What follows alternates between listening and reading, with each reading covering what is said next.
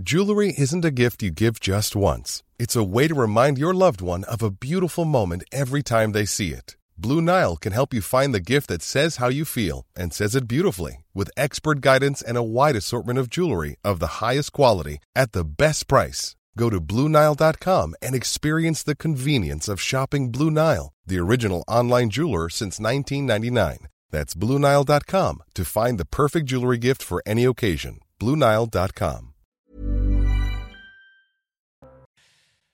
Bonjour à tous, ravi de vous accueillir sur CNews. C'est la belle équipe, évidemment, comme chaque jour, votre rendez-vous pour l'actualité et les débats avec nos invités que je vous présente immédiatement. William T est avec nous. Bonjour, soyez le bienvenu. Jean Messia est là également. Bonjour Jean Messia. Et Paul Sugy du Figaro. Bonjour Paul, merci d'être avec nous. Et un point sur l'actualité, évidemment, la balise. Info tout de suite avec Adrien Spiteri. Bonjour Adrien. Bonjour Lionel, à Grenoble, deux hommes âgés de 20 et 22 ans ont été grièvement blessés par balles. Connus des services de police, ils ont été pris pour cible par un individu arrivant en trottinette électrique dans la nuit de samedi à dimanche. Selon la police grenobloise, leur pronostic vital est engagé. La police judiciaire de la ville a été saisie. Le tireur est lui toujours en fuite. Daria Dugina, fille d'un proche du Kremlin, a été tuée samedi soir. Cette journaliste et politologue russe était au volant de sa voiture lorsque celle-ci a explosé avant de prendre feu. Selon les enquêteurs, un engin explosif a été placé dans le véhicule.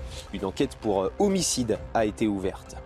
Au Royaume-Uni, une grève a débuté ce dimanche dans le port de fret de Felixstowe, le plus grand du pays. Elle devrait durer au moins huit jours. Depuis jeudi déjà, les transports sont en grève. Tous ces secteurs protestent contre l'augmentation générale des prix. Une inflation qui a atteint 10,1% sur un an en juillet. Et puis Caroline Garcia en finale à Cincinnati. La Française a dominé la septième joueuse mondiale, Arina Sabalenka, en 3-7. 6-2, 4-6, 6-1. Ce dimanche soir, elle tentera de remporter le titre de ce WTA 1000. Elle affrontera la Tchèque Petra Kvitova. À tout à l'heure, dans une demi-heure d'ailleurs, pour un prochain point sur euh, l'actualité. Mais d'abord, les débats qui commencent maintenant avec nos invités dans la belle équipe, avec euh, notamment ces images qui ont fait le tour des réseaux sociaux en quelques heures. D'ailleurs, Jean Messia qui nous en parlait hier sur ce plateau, euh, au tout début de cette polémique, les images d'un concours organisé fin juillet à l'intérieur de la prison de Fresnes entre les détenus, les surveillants et des jeunes. Ils s'affrontent dans une série d'épreuves, dont du karting au sein de la prison. Cela entraîne évidemment une demande d'enquête de la part du ministre de la Justice. Le directeur de la prison et les organisateurs se défendent, parlent d'un événement officiel et encadré. Explication d'Alexis Vallée. L'événement a marqué les esprits. Colantes, une compétition entre trois équipes, surveillants, jeunes de cité et détenus, au sein de la prison de Fresnes, avec un objectif clair. Ça rentre dans cette démarche qui est de rassembler et de fédérer entre les jeunes de quartier et les institutions. Je sais qu'aujourd'hui, c'est une démarche très compliquée, nous, on essaye de prendre justement ce, train en marche et on essaye d'être euh, avant-coureur avec ce genre de démarche euh, novatrice. On sait que c'est controversé, mais on arrivera à le pousser jusqu'au bout. Le directeur de la prison était lui-même présent pour féliciter la réalisation du projet. Je voulais vraiment tous vous remercier d'avoir euh, joué le jeu parce que c'était pas simple depuis le début. Euh, moi j'ai fait confiance à l'équipe de Colantes pour pouvoir organiser cet événement-là. C'était, c'était pas gagné d'avance. Vous avez, tous contribué avec euh, votre engagement pour les associations que vous représentez et là-dessus je veux vraiment vous féliciter. Et j'espère qu'on aura l'occasion, ici ou ailleurs, de faire de nouveau des expériences comme celle-là.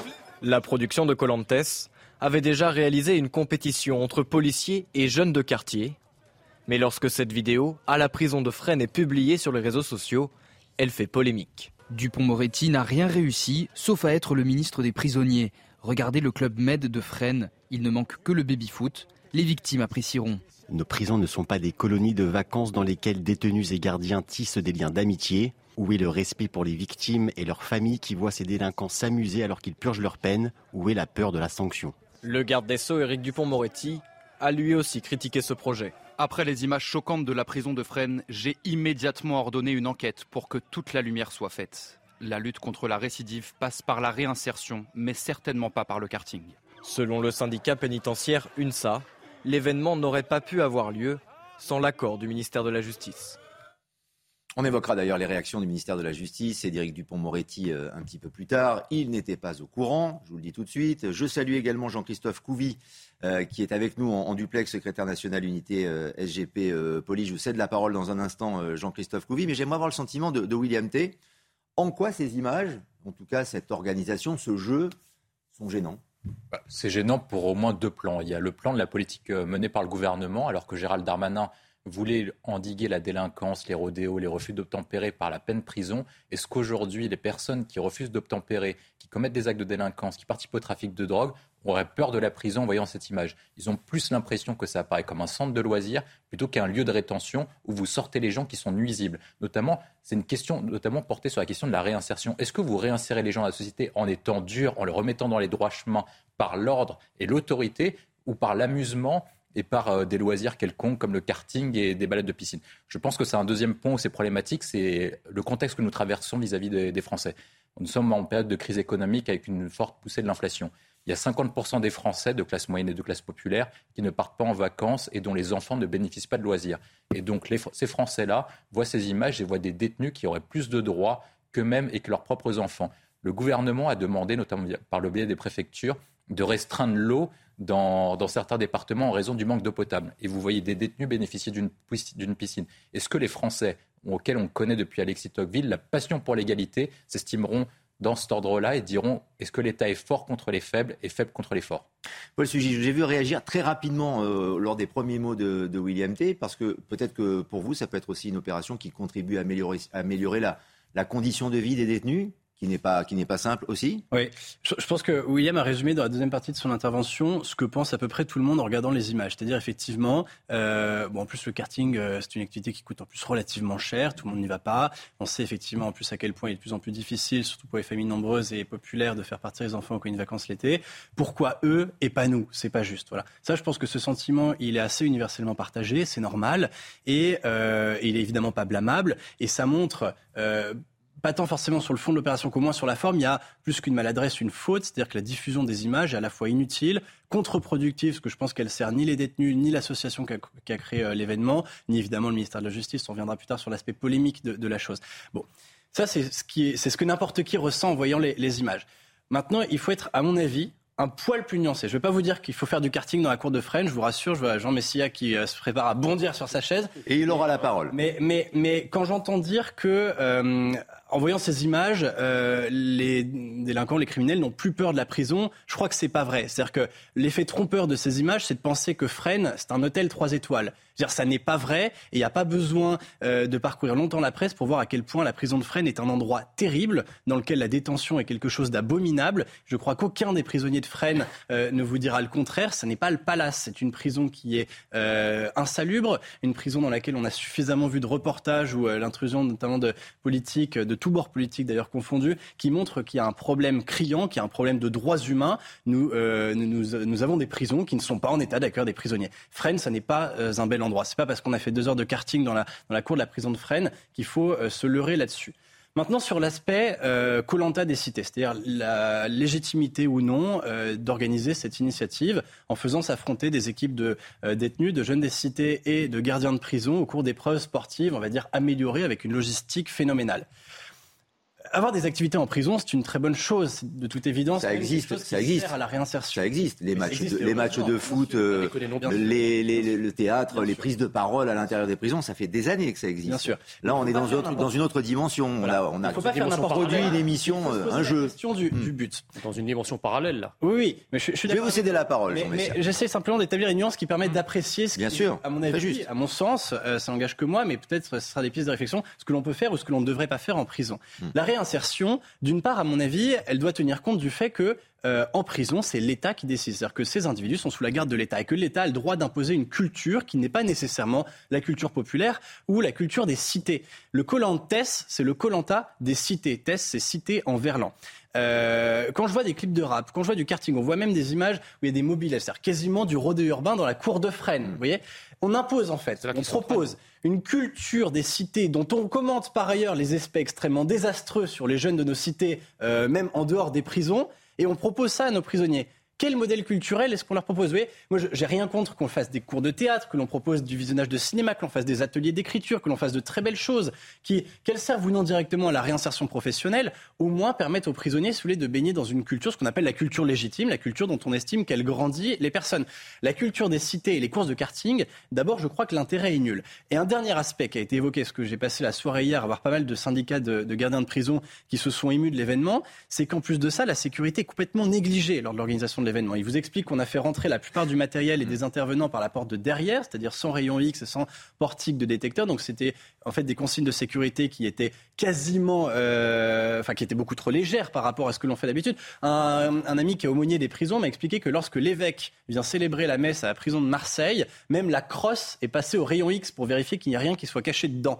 Donc vous voyez, quand on fait rentrer des voitures de karting par la porte de derrière, il y a quand même un problème de sécurité. Il y y y y a un, danger et un véritable paradoxe voilà. en effet. on sera d'ailleurs qu'il y a une forme à 16h avec un, avec un, un syndicat de, de, de notamment de gardiens de prison euh, qui, euh, de Fresnes notamment, qui, qui était peut-être présent euh, au moment de, de l'événement. Je vous cède vraiment la parole dans un instant, Jean Messia, mais je voudrais entendre euh, notre invité aussi, Jean-Christophe Couvi, en duplex. Est-ce que ça vous a fait bondir? Est-ce que ces images vous font bondir? Et ce qui se dit sur ce plateau également, on ne trouve pas d'excuses, évidemment, aux, aux, prisonniers, mais est-ce que, selon vous, cela peut contribuer à continuer à faire peur, euh, que la prison continue à faire peur? Bah, bonjour. Alors déjà, oui, je suis d'accord un peu avec tout ce qui se dit. Euh, Mettez-vous dans la tête d'un policier qui, tous les jours, euh, parce qu'on lui demande par exemple en ce moment de lutter contre les rodéos urbains, contre les refus d'obtempérer, enfin qui met sa vie en jeu, donc euh, tous les jours, qui prend des cailloux, qui prend des mortiers d'artifice, des crachats, des insultes, qui se fait traiter de tueur, etc. Donc il met toute son énergie pour mettre ces mecs-là en prison. Alors déjà, il faut passer l'écueil de la circulaire Belloubet qui nous dit que la prison, c'est l'exception. Mais quand, en fait, à la fin, ils arrivent quand même à aller en prison, effectivement, on voit qu'il y a des journées portes ouvertes comme ça. Euh, et oui, ça nous choque. Euh, donc heureusement même que les images arrivent, parce que je pense que l'étape suivante, c'était de faire une feria avec des vachettes dans, dans, dans la prison, et après euh, avec un, une pompe à bière, et on dansait Paquito. Enfin, en gros, c'est ça, quoi. Donc oui, ça, ça nous a beaucoup choqué. Oui, alors il faut connaître le Sud-Ouest, mais c'est ça, quoi. Alors, il y, a le fond et la forme. Encore une fois, sur, euh, sur le fond, oui, on est pour la policier, nous, on est pour la réinsertion. C'est normal que, que, que quelqu'un qui aille en prison, euh, il, il, a un projet personnel, professionnel, qu'on le forme. Quand on voit qu'actuellement, il y a des, des, des, pans de la société où il n'y a pas de travail, on ne trouve pas des, des, personnes pour travailler, notamment la restauration ou même dans le bâtiment, et qu'on fait venir de la, la main-d'œuvre étrangère pour pallier à ça, ben, on pourrait peut-être former nos prisonniers justement à aller vers, vers, ces, vers, vers, plutôt vers ces métiers. Donc ça, ça serait une belle utilité. La prison, c'est aussi un moment de réflexion on doit faire un état des lieux de pourquoi on est arrivé là, pourquoi on s'est désocialisé. Donc là, on doit, c'est l'État qui doit aider le prisonnier à, se réhabiliter et à préparer sa sortie. Donc ça, c'est le fond. Je suis d'accord qu'il y ait des activités parce que c'est effectivement on est dans, l'humain. Moi, le premier, j'ai participé à des activités avant de rentrer dans la police. C'était en 91. J'étais étudiant à La Rochelle, j'ai au Stade Rochelet au rugby, et on était allé faire deux matchs contre des prisonniers à la prison de Saint-Martin-en-Ré. Et c'est vrai que pendant 80 minutes, on les a considérés comme des gens à part entière et non pas des prisonniers. Et donc ça, ça les a, ça les a aussi rétablis un petit peu dans leur dignité d'homme. Après, on a échangé des mots, on a bu voilà, de, du soda, et ils ont vu que derrière, la société n'était pas hostile à ce qu'ils reviennent. Donc, donc ça, ça existait déjà. Et c'est normal qu'on, je veux dire, que la société montre qu'une fois qu'on a payé la note, entre guillemets, on puisse se réhabiliter. Mais après, il y a, la, il y a j'allais dire, le, donc le fond, mais il y a la forme. Et la forme, franchement, c'est très maladroit. Et c'est pas, pas la première fois. Au mois de mai, effectivement, il y a eu des démonstrations de freestyle moto dans Fresnes. Donc on, on, lutte contre les rodéos urbains et on leur montre des rodéos urbains. Je rejoins ce que disait le, la personne sur le plateau. On les laisse dans leur carcan de quartier, de cité, de rap, euh, de, de, de, de, trucs débiles, voilà, et on les laisse là-dedans. On n'essaie pas de les éveiller, de les sortir. Donc mettre de l'argent public pour ça, franchement, j'aurais préféré qu'on leur paye peut-être des matelas un peu plus récents, qu'on leur achète des ventilateurs, parce que c'est vrai que quand il fait 50 degrés, peut-être que des ventilateurs dans certaines, certaines cellules, ça aurait pu être un, investissement, et surtout qu'on s'intéresse, et ça mon collègue tout à l'heure vous en parlera, aux conditions de travail des, des surveillants pénitentiaires. Voilà, qui eux par contre sont bafoués, il n'y a pas assez de surveillants déjà pour s'occuper de la nuit, et en fait on dépense de l'argent public là-dedans. Donc c'est un système que je ne comprends pas.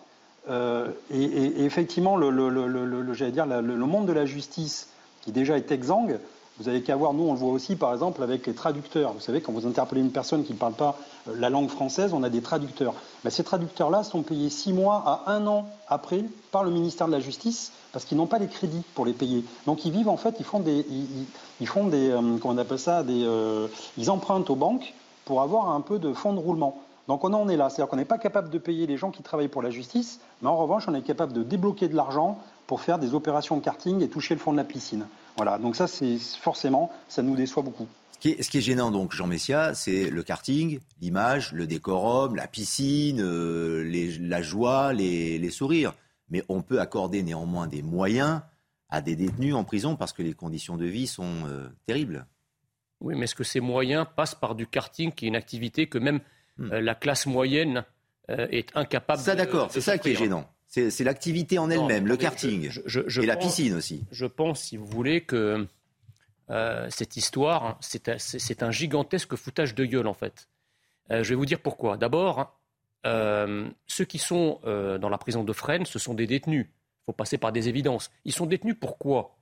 Ils, ont détenus, ils sont détenus parce qu'ils ont violé, ils ont agressé, ils ont cambriolé, ils ont violenté, ils ont euh, Parce que ce sont des détenus pour des peines légères. C'est ce que je dis. Peut-être pas le viol, mais enfin, en tout cas, les agressions, les cambriolages, les vols, Ceux qui ont participé hein, à cette activité, ce sont Donc la première chose qu'on peut dire, si vous voulez, c'est que quand je, vois ces images, là, moi j'ai une pensée pour les victimes des détenus qui sont à Fresnes. Ça, c'est la première chose. La deuxième chose, c'est que comment, lorsqu'on organise des activités aussi onéreuses dans un tel contexte, ose-t-on venir ensuite nous expliquer que l'administration pénitentiaire n'a pas de moyens pour construire des places de prison supplémentaires.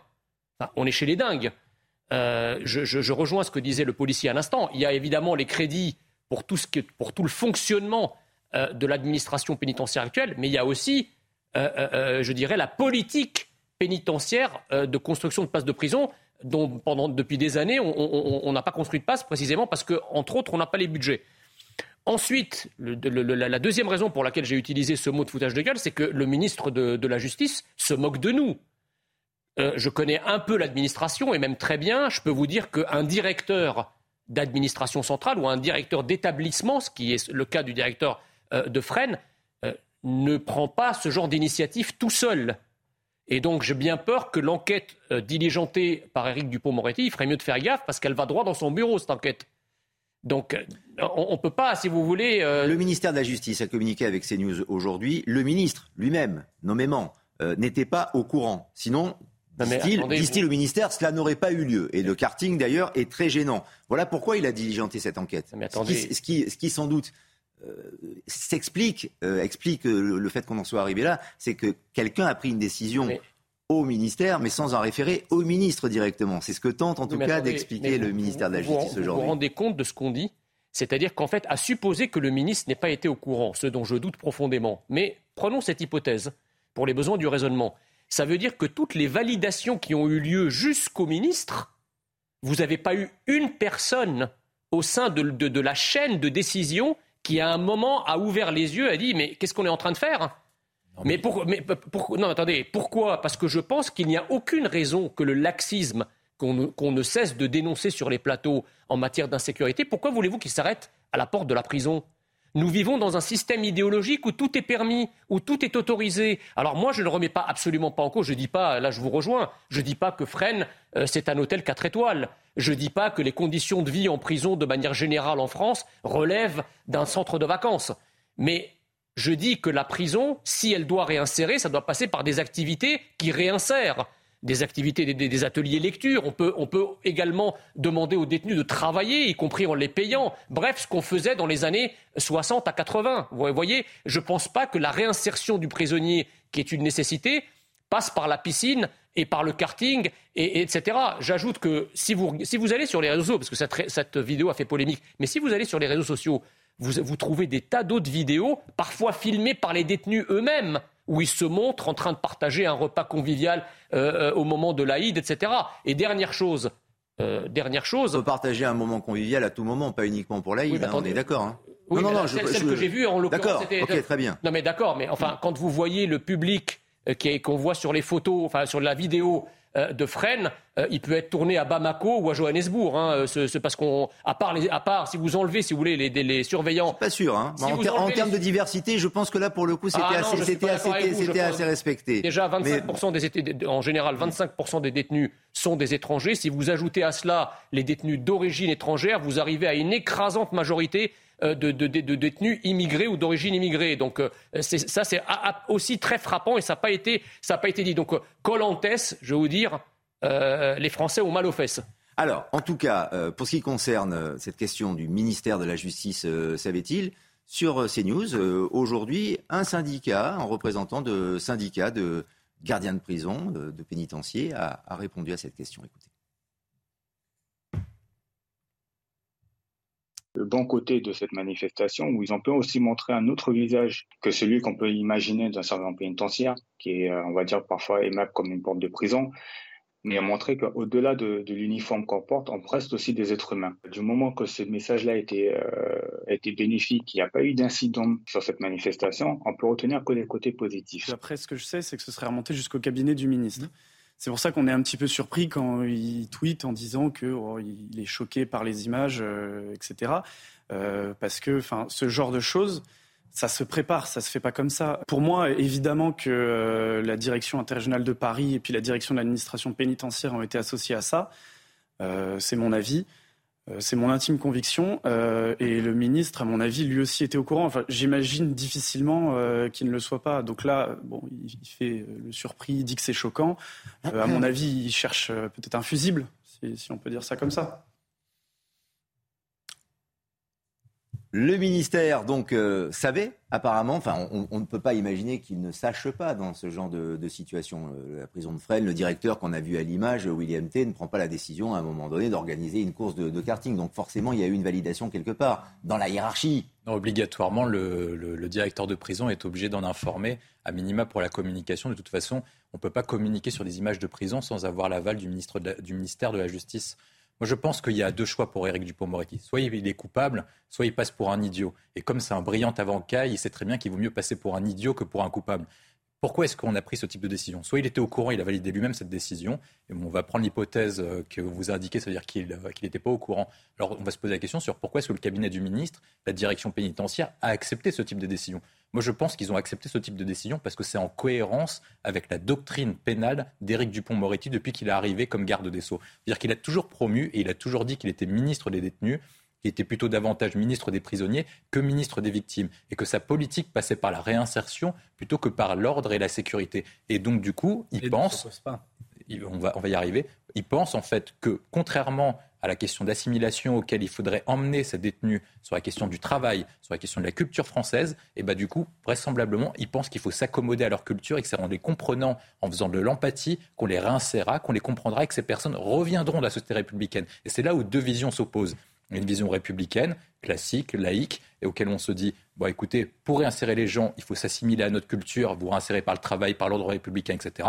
Et l'autre, l'autre idéologie qui est celle de l'accommodement raisonnable auquel, pour comprendre les gens et pour intégrer les personnes, les détenus et les réinsérer dans la société, il faut s'accommoder à leur culture, il faut les comprendre davantage. Et en les comprenant davantage, ils vont se dire on nous écoute, on nous entend, et ça permet de les réinsérer dans l'ordre républicain. C'est pour ça que je pense que vraisemblablement, à minima, c'est la doctrine de Dupont-Moretti qui a été appliquée. Mhm. Ce qui est sûr, en tout cas, Jean-Christophe Couvi, pour, euh, pour vos collègues euh, sur, euh, sur le terrain, cette affaire ne fait pas formation, forcément la, la promotion de, de la répression.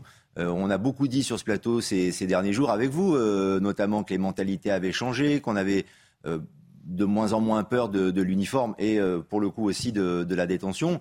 Là, on a le sentiment, même si c'est un raccourci, on a le sentiment que voilà, la prison, c'est, ça peut être aussi un moment agréable. C'est là aussi, c'est un phénomène fallacieux et dangereux. Bah, en fait, oui. encore une fois, on a un déficit d'autorité, c'est criant, tout le monde le dit, la société est très violente. Euh, c'est un bilan, d'ailleurs, c'est un bilan depuis 15-20 ans. Hein, là, on paye la note, hein, on le voit. De toute façon, euh, les cinq, euh, j'allais dire que les, cinq mandats des, précédents présidents ont échoué sur la,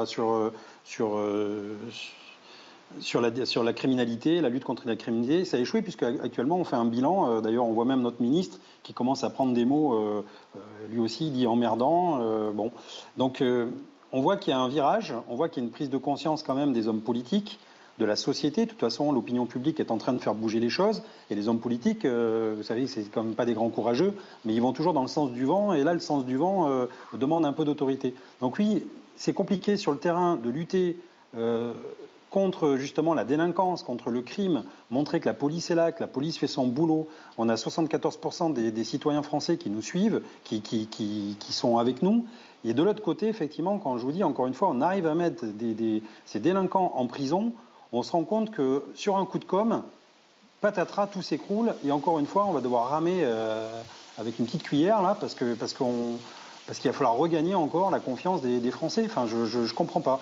Alors après, oui, euh, s'adapter à, leur méthode, je veux dire, à, la délinquance, quand on voit qu'on est, en prison, c'est pas à la République de s'adapter aux, prisonniers. C'est aux prisonniers et aux délinquants et aux citoyens, j'allais dire, de s'adapter au code de la République. Voilà, c'est quand même, faut arrêter aussi. On inverse encore une fois les valeurs. Et, n'oublions pas que voilà, c'est une portée symbolique. Le coup du karting, de la piscine en plein, plein milieu carcéral, je suis désolé, ça a une portée symbolique et ça fait mal à l'institution. Le ministre Éric Dupont-Moretti, Paul Sugy, ne peut pas tout savoir. Non, non. On ne peut pas être dans chaque prison pour savoir quelle est l'activité, ce que l'on fait, si on fait macramé, euh, lecture ou karting. Il faut être, je pense, un peu plus précis, effectivement. En retraçant un peu le fil de ce qui s'est passé, on comprend qu'effectivement, mais comme c'est le cas pour tout grand événement dans une prison, le directeur de la prison de Fresnes s'est évidemment adressé à son autorité supérieure, donc la direction de l'administration pénitentiaire, qui a approuvé effectivement l'événement. Et à un moment, c'est remonté au cabinet du ministre. Ça, c'est pas moi qui l'invente, ça m'a été rapporté par le cabinet lui-même, qui explique qu'à ce moment-là, le dossier qui a atterri sur leur bureau et qui a donc reçu l'aval de la place Vendôme euh, ne faisait pas mention d'activité de karting ou de piscine. Alors, est-ce que c'est vrai Est-ce que ça ne l'est pas? Je ne sais pas. En tous les cas, c'est comme ça qu'ils expliquent donc qu'ils ont été surpris par euh, la teneur de l'activité qui s'est effectivement produite le 27 juillet. Donc des têtes vont tomber alors hein. et, et, et, que l'enquête le dira et que ce n'était pas ce qui était souhaité. Voilà. Maintenant, ce qui est étonnant dans la réaction d'Éric Dupont-Moretti, au-delà du fait qu'il répond en plus quasiment à une polémique lancée par Damien Rieu, qui est son vieux rival, et qu'on ne savait pas le garde des Sceaux aussi euh, prompt à répondre aux polémiques de ce qu'il appelle d'ordinaire l'extrême droite ou je ne sais quel autre nom d'oiseau insultant. Euh, Éric Dupont-Moretti intervient au moment où la vidéo est diffusée, c'est-à-dire plus de trois semaines après le moment où l'événement s'est tenu. L'événement a été par exemple rapporté par des journalistes du Parisien qui y ont assisté, qui ont consacré un grand reportage à ce qui s'est passé. Donc là, si vous voulez, on est au moins face à un dysfonctionnement interne de communication et d'information au sein du cabinet, au sein de la haute administration de la justice, puisque visiblement, euh, c'est quand même pas trois semaines après qu'on découvre qu'il y a eu du karting à Fresnes.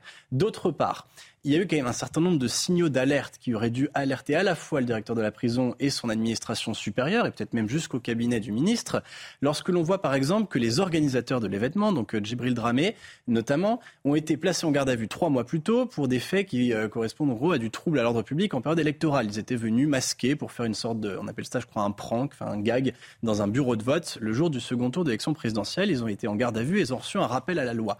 Par ailleurs, on a suffisamment dit aussi que le contenu même, et on le voit jusque dans le nom de l'événement, Colantes, et le contenu même qui est proposé à travers l'activité, alors que ça soit du karting ou que ça soit des choses plus légères, correspond de toute évidence à la volonté, si vous voulez, d'associer les détenus à une fête de culture de cité. Et quand Éric Dupond-Moretti dit il faut faire de la réinsertion, mais pas en faisant du karting, moi je salue des deux mains. C'est-à-dire que je suis d'accord avec lui sur le fond, il faut faire de la réinsertion, mais différemment. Alors c'est qu'il est ministre. Karting, mais karting ou non, on voyait dès le départ et avant même que l'événement se produise qu'il y avait quand même un certain nombre de signaux qui devaient alerter. Voilà. Je, je, je, j'appelle simplement un peu plus de nuance quand j'entends William à côté de moi dire oui, mais de toute façon, c'est la doctrine du Pont-Moretti, etc. Pont-Moretti, il a fait des très belles choses pour les prisons et pour la réinsertion dans les prisons, par exemple. Ah avec le travail, il a installé des ateliers d'usine à l'intérieur de certaines prisons. Ateliers dessin. Et je, crois, et, je, crois que c'est une très belle chose. Il faut se méfier, si vous voulez, un tout petit peu euh, de l'aspect euh, loi du talion. C'est heureusement pas les familles des victimes qui décident des conditions d'incarcération des détenus en France sinon, ce serait effroyable. vous rigolez ou quoi Non, mais attendez. Non, mais j'essaie, si vous voulez. Laissez terminer, laissez terminer, Paul, et il nous restera juste une petite minute après. Distance avec l'argument qui voudrait que euh, dès lors que l'on va proposer des activités un tant soit peu agréables ou festives aux détenus, c'est humiliant ou c'est insultant pour les familles des victimes. Enfin, c'est quand même pas la même chose. Non, non, non, non, mais attendez, non. La question, la question qu'on se pose. La prison, c'est à la fois une peine qui permet de sanctionner mais la question qu'on se pose, c'est la loi et en même temps un lieu. Oui, mais il faut, il faut. Alors, oui, William T. Et, après Jean Messia, en quelques secondes, s'il vous plaît. Secondes, la question, c'est pas celle-ci. La question, c'est est-ce que les activités ludiques aident ces gens-là à s'insérer en raison des crimes et des délits qu'ils ont commis? Moi, je pense que non. Je pense que le Jean Messia, c'est par l'ordre, l'éducation et le travail, et non pas par les activités. Mais Jean Messia, en quelques secondes. Non, mais au-delà de ça, Jean Messia, en quelques secondes. Au-delà de ça, effectivement, c'est pas aux familles de victimes de décider des conditions de détention. Là, je vous rejoins, mais il appartient quand même à, à l'administration pénitentiaire de mettre en place les conditions pour absorber l'envie de vengeance des victimes. Or, c'est certainement pas en les montrant en train de faire du karting et de la piscine qu'on va effectivement absorber euh, cette intention du talion qui peut y avoir derrière toute personne qui s'est fait violenter, agresser, cambrioler, voler, etc. Il faut qu'il y ait des conditions dissuasives permettant aux victimes de se dire effectivement, justice a été rendue. Or, ce n'est pas le cas. On reprendra ce débat à partir de 16h avec euh, d'autres invités, encore une fois en duplex, euh, et notamment le syndicat des gardiens de prison présent à Fresnes, peut-être présent lors de cette manifestation. On posera la question à partir de 16h. Merci de nous avoir accompagnés. Jean-Christophe Couvi, bon après-midi, à très vite sur euh, l'antenne de CNews. On marque une pause, euh, d'autres débats arrivent euh, également. Il y a une forte actualité aujourd'hui. Il n'y a pas que Fresnes. À tout de suite. D'autres débats à venir en direct, bien sûr, dans la belle équipe sur CNews. Mais d'abord, un point sur l'actualité avec vous, Adrien Spiteri. À Carrière-sur-Seine, dans les Yvelines, une jeune femme de 18 ans a été tuée d'un coup de couteau à la gorge. Les faits se sont déroulés cette nuit. Le conjoint de la victime et un ami, tous deux présents dans l'appartement, ont été interpellés et placés en garde à vue. Une enquête pour homicide a été confiée au commissariat de Sartrouville. Gérald Darmanin promet 3000 postes de gendarmes verts. L'objectif est de renforcer massivement la lutte contre les atteintes à l'environnement. Selon le ministre de l'Intérieur, il y a eu cet été entre 80 et 120 départs de feu par jour en France. Des incendies qui ont donné lieu à 26 interpellations de pyromanes présumés. Et puis au moins 34 personnes ont été tuées et près de 60 autres blessées dans deux accidents de la route en Turquie. Le premier a eu lieu entre une ambulance et un autocar, le second entre un poids lourd et plusieurs véhicules. Le ministre de la Justice turc a annoncé sur Twitter l'ouverture de deux enquêtes sur ces drames. A tout à l'heure pour un nouveau point sur l'actualité dans une demi-heure. Nous allons évoquer à présent l'emploi en France avec euh, d'abord le Big Tour 2022, le festival des entrepreneurs qui part à la rencontre des Français dans tous les territoires pour euh, notamment susciter des vocations. Patrice Béguet est avec nous, directeur exécutif de la communication de BPI France. Bonjour, merci d'être avec nous. Bonjour à vous. Euh, le Big Tour est installé au Sable d'Olonne aujourd'hui. Euh, concrètement, qu'apporte ce Big Tour aux jeunes en recherche d'emploi? Puisque je crois savoir que c'est la, la vocation de cette manifestation. Absolument. Le Big Tour de BPI France, c'est en fait cette grande tournée de l'innovation et de l'emploi. On sait, les jeunes ont parfois des difficultés, mais c'est aussi répondre à leurs problématiques, leur donner de l'espoir, de la confiance, beaucoup d'optimisme et puis de l'accompagnement. C'est pour ça qu'il y a beaucoup euh, de chefs d'entreprise, des centaines de chefs d'entreprise, et puis les camions emploi avec un espace CV, euh, des desks de recrutement, euh, et puis toujours BPI France avec tous ses partenaires fait ce pont entre les offres et la demande. Voilà, et donc euh, ce Big Tour qui se déplace euh, dans différentes villes, plus d'une trentaine de, villes, euh, et s'est étalé sur, sur plusieurs semaines. Donc on peut se référer à tout cela si on veut suivre le calendrier. Et si jamais le Big Tour se rend dans votre commune, quels sont, Patrice Béguet, les métiers de demain vers lesquels les jeunes peuvent s'orienter? Quelles sont les informations que vous avez pu recueillir en allant à la rencontre de ces jeunes, justement? Mais comme Nicolas le dit dans son livre La désindustrialisation de, la France de 95 à 2015, l'industrie, c'est plus au là. Alors, euh, les métiers euh, de l'industrie en font partie, Nicolas Dufour l'explique dans, son livre, mais également toutes les nouvelles technologies, tout ce qui touche à l'innovation, euh, le développement durable, la santé. Nous avons sorti notamment une nouvelle communauté avec la French Care et en particulier avec le professeur Antoine Ténière, et puis des métiers qui font du bien finalement à notre planète et à la population. En fait, c'est un combo gagnant qui fait cette force avec beaucoup de volonté, beaucoup d'optimisme, beaucoup de simplicité, beaucoup de proximité qu'on ressent ici sur euh, le, lieu des Sables d'Olonne. Vous parlez de la proximité justement. Est-ce que vous avez l'impression que les jeunes ont plutôt envie d'entreprendre, en tout cas la population que vous rencontrez, mais qu'ils n'osent pas, ou tout du moins qu'ils sont mal informés?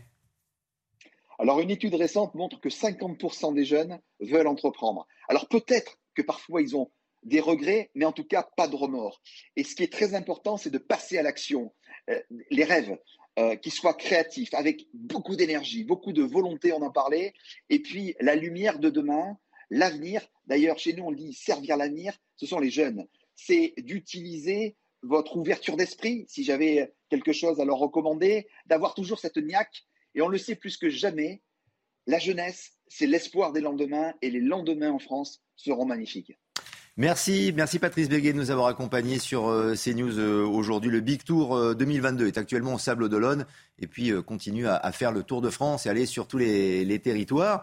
Cela correspond, merci Patrice Béguet, cela correspond, c'est vrai, Paul Sugy aussi, peut-être à, une volonté du gouvernement, en tout cas ça, s'incrémente dans cette volonté d'Emmanuel Macron, qui l'a rappelé à Bormes-les-Mimosas, de plein emploi, notamment pour les populations jeunes. Oui, oui. effectivement, force est de constater que globalement, l'emploi est plutôt un des peut-être rares domaines dans lequel la politique d'Emmanuel Macron a commencé à porter ses fruits. D'ailleurs, peut-être même pas tant celle d'Emmanuel Macron que celle qui a été conduite aussi avant lui lors du, quinquennat précédent. Euh, je, m'étonne quand même de voir que le seul modèle euh, pour euh, l'emploi des jeunes que l'on a longtemps proposé, Emmanuel Macron et son gouvernement sont revenus un petit peu vers la fin du, du quinquennat là-dessus, mais au départ, si vous voulez, c'était le modèle du jeune entrepreneur. Euh, ce modèle qu'on nous vante sur les, médias sociaux les plus idiots, où l'on fait croire que tout le monde a quelque chose de génial et de nouveau à proposer, et que surtout, au fond, le modèle socio-économique rêvé pour demain, c'est euh, d'avoir autant de numéros SIRET qu'il existe d'individus dans le pays, c'est-à-dire autant d'auto-entreprises ou de micro-entreprises euh, que, que de travailleurs, et où chacun dans son silo fait des trucs géniaux. Euh, force est de constater, mais généralement on parle plus des créations d'entreprises que de celles qui réussissent à se maintenir 3, 4, 5 ans après leur fondation, que euh, tout le monde n'a pas forcément quelque chose de génial à inventer ou à découvrir et que le modèle même du jeune entrepreneur euh, peut parfois tendre à s'essouffler. Alors Emmanuel Macron a proposé, peut-être un petit peu tard, mais il a proposé néanmoins d'aller plus loin sur euh, ce qui est aussi l'emploi chez les jeunes qui par exemple sortent avant le lycée, les filières techniques et professionnelles. Il a d'ailleurs voulu centraliser la chose alors que jusqu'ici les régions semblait faire un travail, si vous voulez, qui était assez subtil euh, et qui consistait à apparier euh, la main-d'œuvre future avec les besoins des entrepreneurs. On n'arrête pas de répéter à longueur de colonne dans les journaux économiques qu'aujourd'hui, on a un problème, si vous voulez, euh, de, cohérence entre la formation qu'ils proposent aux jeunes, ce qu'ils aspirent à faire, et les besoins de ceux qui recrutent. C'est-à-dire qu'il y a des filières entières qui peinent à trouver des emplois et on n'arrive pour l'instant pas à résoudre ce problème. On a vu suffisamment cet été à quel point on manquait de saisonniers, on manquait de bras dans les colonies de vacances, on manquait énormément de secteurs qui manquaient de. Donc vous voyez que j'ai l'impression que euh, peut-être que évidemment c'est très bien de créer des emplois, évidemment c'est très bien de créer ce genre de forums qui vont attirer les jeunes talents, etc. On ne peut que l'encourager, mais qui manque une réflexion euh, peut-être qui aille un peu plus en finesse sur au fond ce que l'on a vraiment à proposer comme modèle pour l'emploi des jeunes et euh, qui ne se contente pas, si vous voulez, de ce modèle incarné par le chef de l'État pour qui s'acheter un costume est le summum de l'accomplissement social dans la vie d'un homme et qui donc ne rêve des jeunes demain que en, futurs entrepreneurs. Il a, baissé ses ambitions, hein, parce que du temps de Seguela, c'était s'acheter une Rolex. Maintenant, c'est s'acheter un costume. Donc, vous voyez, euh, pour réussir sa vie. Les prétentions, ça, la, les prétentions déclaration en 40 ans, de, les prétentions en 40 ans ont bien diminué. Bon, à part ça, je pense que vous avez raison. C'est-à-dire qu'il y a un certain nombre de notions qui ont été totalement dévoyées. La notion d'entreprendre, par exemple, dans les années 80, 90, entreprendre, c'était créer sa société, euh, euh, grossir, embaucher, euh, conquérir des marchés et atteindre une, taille critique. C'est comme ça qu'on avait des toutes petites PME qui devenaient des PME euh, nationales, puis même des PME exportatrices. Aujourd'hui, ce modèle est en quelque sorte battu en brèche, puisque euh, on a la montée en puissance d'un nouveau paradigme qu'on appelle avec justesse d'ailleurs l'ubérisation de la société, qui fait qu'en fait aujourd'hui l'individualisation de l'ensemble de la société sur tout un tas de, sujets dont, on est amené à parler sur les plateaux touche aussi l'entrepreneuriat. Et effectivement, euh, je pense que le modèle actuel, lorsqu'on parle de, des jeunes, on encourage les jeunes à entreprendre, c'est effectivement qu'ils euh, aient leur auto-entreprise qui permette d'être chauffeur de VTC euh, ou livreur quelque part. Enfin bref, qui permettent de faire partie de, cette armée de réserve, pour reprendre des, euh, termes marxiens, au service des grandes multinationales qui, elles, s'engraissent. Vous savez, par exemple, que l'année dernière, la société Uber a prélevé 400 millions d'euros sur ses chauffeurs en France. Et malgré ça, elle ne paye que 7 millions d'euros d'impôts. Donc vous voyez, moi, je, rêve d'un capitalisme qui redevienne entrepreneurial dans le sens où les entreprises deviennent des petites et moyennes entreprises qui soient capables, euh, euh, je dirais, de, constituer le tissu de notre compétitivité pas d'une armée d'esclaves qui, comme vous le disiez, a un numéro de siret. Et que les jeunes chefs d'entreprise aient un véritable pouvoir d'achat, comme le souhaitent les Français, puisque c'est la principale préoccupation. D'ailleurs, cela me permet d'enchaîner sur euh, le ministre de l'économie qui veut aider les Français avec, euh, c'est vrai, la crise énergétique, l'inflation, la réforme des retraites. Bruno Le Maire, dans une interview au journal Sud-Ouest, présente les orientations du gouvernement pour maintenir ce pouvoir d'achat des Français. Explication de Geoffrey Defebvre. Des efforts supplémentaires pour le pouvoir d'achat des Français, c'est ce qu'annonce Bruno Le Maire, le ministre de l'économie. Dès le 1er septembre, une remise de 30 centimes par litre de carburant entrera en vigueur. L'objectif du gouvernement, alléger la facture énergétique. Nous sommes au pic de l'inflation. C'est maintenant qu'il faut aider le plus les Français. Le ministre de l'économie maintient l'engagement présidentiel de passer sous les 3% de déficit public en 2027. Pour Bruno Le Maire, il s'agit davantage de maîtriser la dépense publique tout en garantissant la poursuite de la baisse des impôts. Selon lui, avec les suppressions de la taxe d'habitation et de la redevance télé, les Français pourraient économiser jusqu'à 900 euros par an.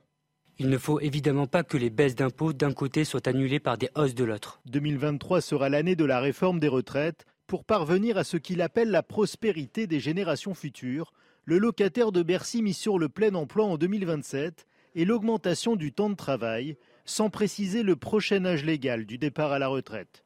Le projet de loi de finances 2023 devrait être présenté cet automne.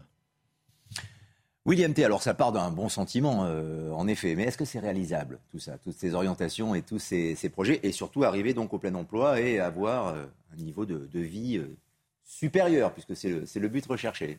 On approche d'une crise financière et d'une crise monétaire comme à la fin des années 2010 sur la crise des dettes souveraines. À l'époque, il y avait un économiste qui s'appelait Mundell qui disait qu'il y avait un triangle d'incompatibilité. Vous pouviez pas à la fois sauver la zone euro, fermer les frontières et libéraliser l'économie, ce n'était pas possible. Et là, c'est un peu pareil. Bruno Le Maire veut réduire les déficits publics baisser, les impôts et augmenter le pouvoir d'achat des, ménages. Et donc, du coup, via une augmentation des dépenses publiques. C'est impossible de faire les trois en même temps. Il faut, en faire que deux. Et donc, du coup, il faut qu'il choisisse. Je pense que sur le plan politique, il a raison d'afficher de tels objectifs. Malheureusement, il faudra qu'il au moins en enlève un. Je pense qu'il va enlever la question des réductions de déficit public. Pourquoi est-ce qu'il va faire ça? Quand vous regardez, on est en train de vivre une crise économique et une crise énergétique qui est similaire à celle de la fin des années 70-80 avec ce qu'on appelait les deux chocs pétroliers. La crise énergétique que nous traversons conduit implicitement à un troisième choc pétrolier. Ce qu'avaient fait à l'époque les gouvernements qui ont réussi, donc ce Thatcher et Reagan, c'est qu'ils avaient baissé les impôts et ils avaient augmenté les dépenses tout en abandonnant la question du déficit public. Enfin, moment, Bruno Le Maire, pour éviter à la fois une crise dans la rue, augmenter le pouvoir d'achat des ménages va en fait augmenter les dépenses publiques implicitement. Ça veut dire qu'en fait, il ne baissera pas les dépenses publiques, c'est-à-dire qu'il va le maintenir au niveau traditionnel. Donc, il ne va pas augmenter les impôts, c'est ce que vous êtes en train de nous dire. Moi, je pense qu'il baissera les impôts. D'accord. Il stabilisera les dépenses publiques au niveau actuel, donc 62,5, et il abandonnera les déficits publics, il laissera euh, euh, creuser le déficit public et la dette publique. Euh, parce qu'en fait, si par cas il baisse les déficits publics, donc il baisse les dépenses publiques pour du coup baisser le déficit public, vous avez éventuellement une révolte des Gilets jaunes. Si vous avez une révolte des Gilets jaunes, une révolte des classes moyennes inférieures, des classes populaires, est-ce que vous êtes sûr que le gouvernement est en capacité de tenir et de passer jusqu'à la fin du quinquennat et qu'il n'y ait pas de motion de censure qui conduise à une dissolution? Donc il doit à la fois mener un objectif économique, un objectif politique qui lui conduira implicitement à abandonner la question du déficit public. Il y a donc, Jean Messia, une priorité politique très vraisemblablement, à, écouter euh, William T, plutôt qu'une priorité ou une préoccupation du pouvoir d'achat des, Français. C'est stratégique. Oui, parce euh, qu'en fait, alors déjà, Bruno Le Maire, de toute façon, à travers toutes ces annonces, est en train un peu de se positionner pour 2027, puisque euh, il pourra se présenter comme étant le ministre qui a distribué le plus de chèques aux Français, presque dans, dans l'histoire de ces 20 ou 30 dernières années. Alors évidemment que les chèques sont importants, puisque le gouvernement s'est en quelque sorte placé dans une nasse, dans un cercle vicieux. D'un côté, euh, il a mené une, politique étrangère euh, un peu hasardeuse, un peu imprudente, euh, qui, rappelez-vous, hein, ce sont les mots de Bruno Le Maire, qui voulait mettre l'économie russe à genoux. moyennant quoi, c'est plutôt l'économie française qui, pour l'instant, est à genoux, puisqu'il est obligé de distribuer autant d'aides pour contrer les effets de, la politique internationale menée par Emmanuel Macron. Mais le problème, si vous voulez, c'est que ces aides euh, sont toujours soumises à un effet de cliquet. C'est-à-dire que quand vous, quand vous, mettez en place ces aides, les gens disent génial, je vais avoir un peu plus d'argent. Le problème, c'est que pour les débrancher, euh, ce n'est pas si commode. C'est comme la baisse des impôts. Euh, si, vous, si vous faites une baisse des impôts pour augmenter le pouvoir d'achat, il y a un effet de cliquet parce que le jour où il faut, il faut les augmenter, là, évidemment, les gens ne sont plus d'accord. Donc déjà, je vois mal comment il peut sortir de, de cette perfusion budgétaire administré à la France, qui évidemment est nécessaire parce que le corps social est dans l'état qu'a décrit William Tay il y a un instant, et donc il ne peut pas, pour l'instant, le débrancher. Maintenant, si vous voulez, de la part d'un gouvernement qui se prétend européen, respectueux des traités, etc., laisser tomber la dette et laisser tomber le déficit, c'est exactement ce qu'il reprochait à ses opposants, qu'il qualifiait de populistes, d'irresponsables, d'incompétents, euh, euh, de, vouloir faire. Or, qu'est-ce qu'il fait aujourd'hui le gouvernement euh, Sinon, de l'incompétence, de l'irresponsabilité et du non-respect des traités européens? Parce que si vous voulez, la dette, vous pouvez la laisser filer. Mais à un moment, la dette est un mur. Et dans un contexte où, en plus, le taux de croissance de l'économie française est très faible, je crains qu'on aille vers une insoutenabilité de la dette, parce que vous savez, cette notion d'insoutenabilité, elle provient de l'idée que le taux de croissance est inférieur au taux d'intérêt. Or, les taux d'intérêt sont en train d'augmenter et bientôt peut-être dépasser le taux de croissance. Et là, nous allons entrer dans la phase qu'on appelle boule de neige de l'endettement public. Et là, personne ne sait comment tout ça peut se terminer. On recule pour mieux sauter, là en ce moment, c'est ça, Jean Messia? On, ah. gagne du temps, c'est ce que vous êtes en train de, en train de dire, et, mais il faudra bien passer à la, à la, caisse à un moment donné. Alors on recule pour mieux sauter, mais sauter au sens explosif du terme. Hmm, très bien. Paul sujet votre sentiment, est-ce que ce pouvoir d'achat, évidemment, là, on l'a bien compris, ça reste la priorité des, Français euh, aujourd'hui, donc c'est un, dossier particulièrement important pour le gouvernement et pour le ministre. Oui, l'essentiel a été très bien dit. Je crois que William a eu un exposé pour le coup remarquable, effectivement, de ces incompatibilités qui font qu'à un moment, la priorité est donnée par le politique. Dans la tête de Bruno Le Maire, euh, soyez bien assurés qu'il euh, n'y a à peu près que l'Élysée qui, euh, en ce moment même, compte, si vous voulez. S'il se présente à la fin de ce quinquennat comme le ministre qui a rétabli le plein emploi en France, croyez-moi que ça aura évidemment beaucoup plus de gueule que s'il devient le ministre de la rigueur budgétaire et du rétablissement des finances de la France. on peut le déplorer autant que l'on veut, et je suis le premier à le faire, mais malheureusement, d'un point de vue électoral, la rigueur budgétaire et la maîtrise des comptes publics importent beaucoup moins, effectivement, que le rétablissement du pouvoir d'achat ou du plein emploi. Cela dit, euh, sur la méthode, euh, moi, le pouvoir d'achat est d'abord une expression qui, je dois le reconnaître, m'écœure. C'est-à-dire que j'ai l'impression. Pourquoi? Parce que je ne crois pas que le but des politiques publiques soit de permettre aux gens d'acheter le plus de choses possible. Si vous voulez, c'est quasiment une question de philosophie politique. Je ne suis pas certain que le pouvoir d'achat. Alors aujourd'hui, le jargon médiatique euh, l'a imposé dans le débat comme s'il était inévitable de devoir en discourir. Et j'entends bien évidemment qu'il est très important pour tout un chacun de vivre dans des conditions décentes. C'est ce que regardent principalement les Français, le compte en banque qui est en train de fondre très rapidement. À, à mesure de la vie, j'entends bien. Mais pour moi, je crois que le pouvoir d'achat ne devrait même pas être l'alpha et l'oméga des, politiques publiques. Il faut d'abord que les gens vivent dans des conditions décentes et qu'ensuite de ça, euh, les paramètres de répartition des richesses soient justes, ce qui ne signifie pas nécessairement qu'elles soient réparties de façon euh, toujours équitable ou qu'à un moment, euh, la population ne doive pas participer aussi aux efforts lorsque l'on rencontre des situations de crise. Mais en tous les cas, si vous voulez faire du pouvoir d'achat, il vaut mieux le faire avec de l'emploi. C'est-à-dire que toute autre politique, de toute façon, accélérerait la course vers notre ruine. Cela dit, effectivement, le plein emploi, quoi qu'il en coûte, me semble dangereux. Je crois que la seule solution aujourd'hui, et d'ailleurs le gouvernement l'a bien compris parce qu'il manie déjà cette rhétorique, euh, c'est de refaire de la France un champion économique dans des domaines de compétitivité stratégique sur lesquels euh, nous allons nous engager pour l'avenir. C'est-à-dire qu'il faut accepter effectivement euh, que l'État peut-être davantage qu'autrefois mette son nez dans un certain nombre d'affaires économiques sur lesquelles il a des ambitions stratégiques, qu'il le fasse avec une réflexion de long terme et pas simplement à des fins électoralistes ou politiques, si vous voulez, d'engagement de, quelques semaines ou de quelques mois. Et il faut que la France revienne fièrement dans la course sur des secteurs que nous avons jusqu'ici laissés à l'abandon. On a eu l'occasion de parler sur ce même plateau un certain nombre de politiques en matière de recherche, en matière. Il faut que euh, effectivement, ça soit, à mon avis, la priorité, c'est-à-dire pas n'importe quels emplois, mais des emplois qui, à la fin, euh, permettent de faire rentrer de l'argent dans les caisses et donc sur lesquels les investissements massifs que l'État s'apprête à dépenser, eh bien soient rentabilisés et ne soient pas un gouffre financier. William, tu quelques précisions supplémentaires. Bah, en fait, le, point essentiel, c'est que les, les ministres qui dirigent actuellement doivent se rappeler de la phrase de Churchill les hommes d'État pour sa prochaine génération et les politiques pour sa prochaine élection. Et eux, ils ont un problème d'incompatibilité. C'est-à-dire sur toutes les questions qu'on a évoquées, c'est quasiment impossible d'avoir des résultats dans les cinq prochaines années, en tout cas de manière sensible. Sur la question du pouvoir d'achat, quand vous regardez depuis ce qu'on appelle la mondialisation et l'ère néolibérale dans les années 80, dire que le seul moyen d'augmenter le pouvoir d'achat des ménages, donc catégorie intermédiaire et catégorie populaire, c'est en fait d'atteindre le seuil du plein emploi pour qu'à la fin il y ait une pénurie de, travailleurs pour augmenter du coup implicitement, parce que les entreprises augmenteraient ce type de salaire. Mais pour atteindre le plein emploi, il y a des barrières françaises à traverser. Il y a la barrière du travail d'emploi des seniors et la barrière d'emploi chez les jeunes. Chez les jeunes, actuellement, on a un seuil d'emploi et on a un problème depuis la crise sanitaire, c'est qu'en fait, on a une vague de démission dans la mesure où les jeunes cherchent en quête de sens et refusent ce qu'on appelle les boulots de merde. On a une difficulté dessus, c'est qu'on n'arrive pas à réinsérer dans le travail manuel, même si l'apprentissage a augmenté ces dernières années. Sur le travail des seniors, on a une difficulté, c'est le taux de cotisation et le niveau de salaire par rapport à la productivité d'un salaire d'un travailleur qui est entre 55 et 65 ans.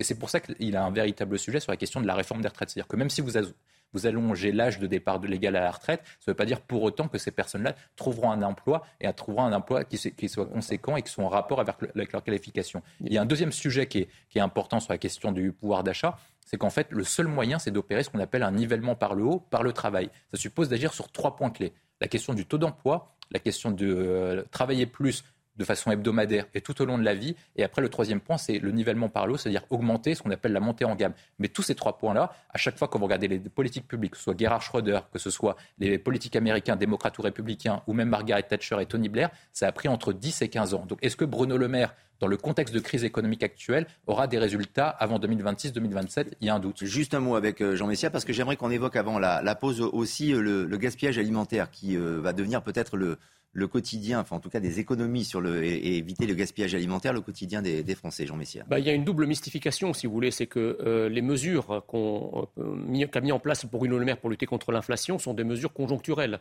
Les chèques sont des, ce sont des mesures conjoncturelles. Or, l'inflation euh, promet d'être de long terme, une inflation structurelle, puisque la guerre, en Ukraine ne va pas s'arrêter demain. Donc déjà, euh, le débranchage de ces aides va se, poser très rapidement. La deuxième mystification, c'est de dire qu'on serait en train d'évoluer vers le plein emploi. Je ne vois pas comment une économie qui tourne à 1,2, 1,3, 1,4% par an peut générer des emplois euh, qui nous fassent atteindre le plein emploi à, horizon raisonnable. Aujourd'hui, toutes catégories confondues, c'est-à-dire les catégories A, B, C du chômage, eh bien, on est exactement au même taux de chômage euh, qu'on était avant, euh, enfin, au, moment du premier quinquennat d'Emmanuel Macron. Donc, il faut arrêter euh, de mettre le, la, comment dirais-je, la loupe sur un certain nombre de secteurs qui ont du mal à, recruter pour nous présenter ça comme l'économie dans son ensemble. Effectivement, il y a des tensions sur le marché du travail, dans la restauration, dans le bâtiment, etc. Mais ces deux secteurs ou ces trois secteurs ne sont en rien représentatifs de, la macroéconomie du chômage, puisque nous sommes toujours dans une période de chômage de masse et de chômage de long terme. Chômage qui a baissé euh, régulièrement. Oui, enfin, si vous considérez que le type qui, trouve un, travail d'une heure par semaine et qu'on retire des statistiques, à ce moment-là, le chômage baisse, oui. Mais je veux dire, c'est une baisse en trompe-l'œil, vous l'admettrez. Au Royaume-Uni, en tout cas, euh, on passe à toute autre chose, mais ça reste dans le domaine de l'économie et du quotidien aussi de la population. L'ancienne Waitrose va retirer les dates de péremption sur près de 500 articles dès le mois de septembre. C'est une mesure qui est rendue possible grâce au Brexit, puisque le pays n'est plus soumis aux règles de l'Union européenne. Est-ce que ce serait pertinent possible en France pour euh, faire des économies, euh, justement, et euh, manger ses yaourts plus longtemps que, prévu Réponse avec Michael Dos Santos, Geoffrey Defebvre et Charlotte Gorzala. 150 kilos par Français, c'est la quantité de nourriture consommable jetée chaque année. Des mauvais élèves, difficiles à trouver. On jette pas. on fait pas attention aux dates, on, mange et on rachète. Je vais y aller manger avant, donc automatiquement, sauf si vraiment il y en a qui m'échappe, si j'ai beaucoup dans le frigo, bah là ça va à la poubelle. On peut encore les garder une journée ou deux quand même. moi j'achète au fur et à mesure, hein, je ne stocke pas non plus. De temps en temps ça m'arrive d'en jeter quand euh, la date de péremption est passée. Pourtant, le gaspillage alimentaire est une réalité. La faute parfois a deux mentions sur les produits difficiles à distinguer. À consommer jusqu'au signifie qu'un risque sanitaire existe au-delà de la date indiquée. À consommer de préférence avant informe, elle, d'une possible altération du goût et du visuel une fois la date passée. Certaines enseignes tentent de trouver des solutions. C'est le cas chez Auchan où les employés ont en main une application pour les aider à identifier les produits qui arrivent à leur date limite de consommation. Le dispositif Cochon mis en place permet de rendre visible l'intégralité des produits qui arrivent en date courte avec des remises et donc faire en sorte qu'ils soient achetés. Et donc ils sont bien mis en avant dans des zones anti-gaspi que vous trouvez quand vous allez faire vos courses chez Auchan avec effectivement des remises à moins 30%. Donc on a déployé ça à partir de début avril et aujourd'hui on peut annoncer il y a déjà 8 millions de produits qui ont été sauvés d'ébène et donc effectivement c'est une ampleur inédite. Des efforts qui payent, mais qui pèsent essentiellement sur le domaine de la distribution et de la restauration collective. Depuis le 1er janvier 2021, la loi Egalim exige qu'ils réduisent leur impact en matière de gaspillage alimentaire de 50% d'ici 2025. Lutter contre le gaspillage alimentaire, c'est pour faire des économies, mais aussi c'est tout simplement du bon sens. C'est vraiment pour le coup, c'est une mesure de salut public. Là, je, suis vraiment. Euh, alors, je découvre l'information avec votre reportage. Euh, je, ne peux qu'applaudir mains. Et je crois vraiment qu'on a été, si vous voulez, à un moment sur l'étiquetage alimentaire, à un point de non-retour de l'absurdité bureaucratique et sanitaire de ce monde en plus aseptisé dans lequel nous voulons absolument tout contrôler, où on va jusqu'à flasher maintenant les codes barres des produits euh, au restaurant ou au supermarché pour savoir si ça correspond exactement au taux de lipides ou d'acide gras que l'on veut s'apprêter à manger ou pas. Vous voyez, il y a un moment, si vous voulez, une volonté de la part du consommateur de réguler tous les moindres paramètres à l'alimentation qui confinent à l'absurde. Et je crois effectivement que euh, votre reporter résume extrêmement bien les choses. Aujourd'hui, quasiment plus personne a la culture suffisante euh, pour comprendre que euh, la date de péremption n'est pas nécessairement en fait une limite ultime. il ne faut pas prendre de, risques inconsidérés, évidemment. Mais il faudrait connaître la date de péremption à la date de péremption. Bah, c'est ça le problème aussi, pour éviter de, tomber malade, tout simplement. Concerner les produits, si vous voulez, sur lesquels vous avez un certain nombre de jours acceptable euh, de retard sur la date de péremption et euh, les produits, laitiers, la viande, etc., sur lesquels il faut être beaucoup plus prudent. Mais ça, je crois qu'effectivement, c'est une question de bon sens et peut-être enlever sur ces étiquettes qui sont maintenant à rallonge les mentions les plus inutiles pour le consommateur. Ça permettra effectivement d'être beaucoup plus efficace et ça ne peut faire que du bien. On marque une pause, on se retrouve dans quelques instants avec euh, nos invités. D'autres débats et l'actualité encore. Sur CNews, c'est la belle équipe. À tout de suite.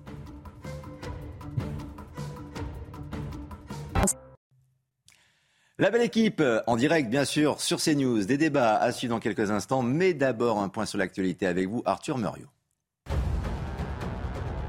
Éric Dupont-Moretti veut une enquête interne concernant le tournage de l'émission web Colantes dans la prison de Fresnes.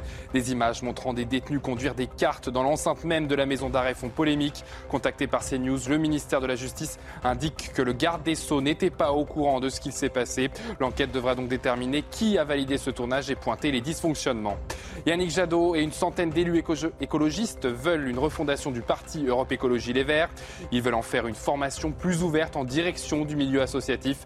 Le parti organisera son congrès en décembre. Le député Julien Bayou devrait y affronter Marine Tondelier, elle aussi candidate au poste de secrétaire national d'Europe Écologie Les Verts. En Russie, la fille de l'intellectuel et écrivain ultranationaliste russe Alexandre Douguin est décédée dans ce qui semble être un attentat. Elle avait emprunté la voiture de son père qui, après quelques kilomètres, a explosé avant de prendre feu. Selon des proches de la famille, tout laisse à penser que c'était Alexandre Douguin qui était visé. Lui et sa fille avaient pris position publiquement pour l'invasion de l'Ukraine. Pour homicide a été ouverte.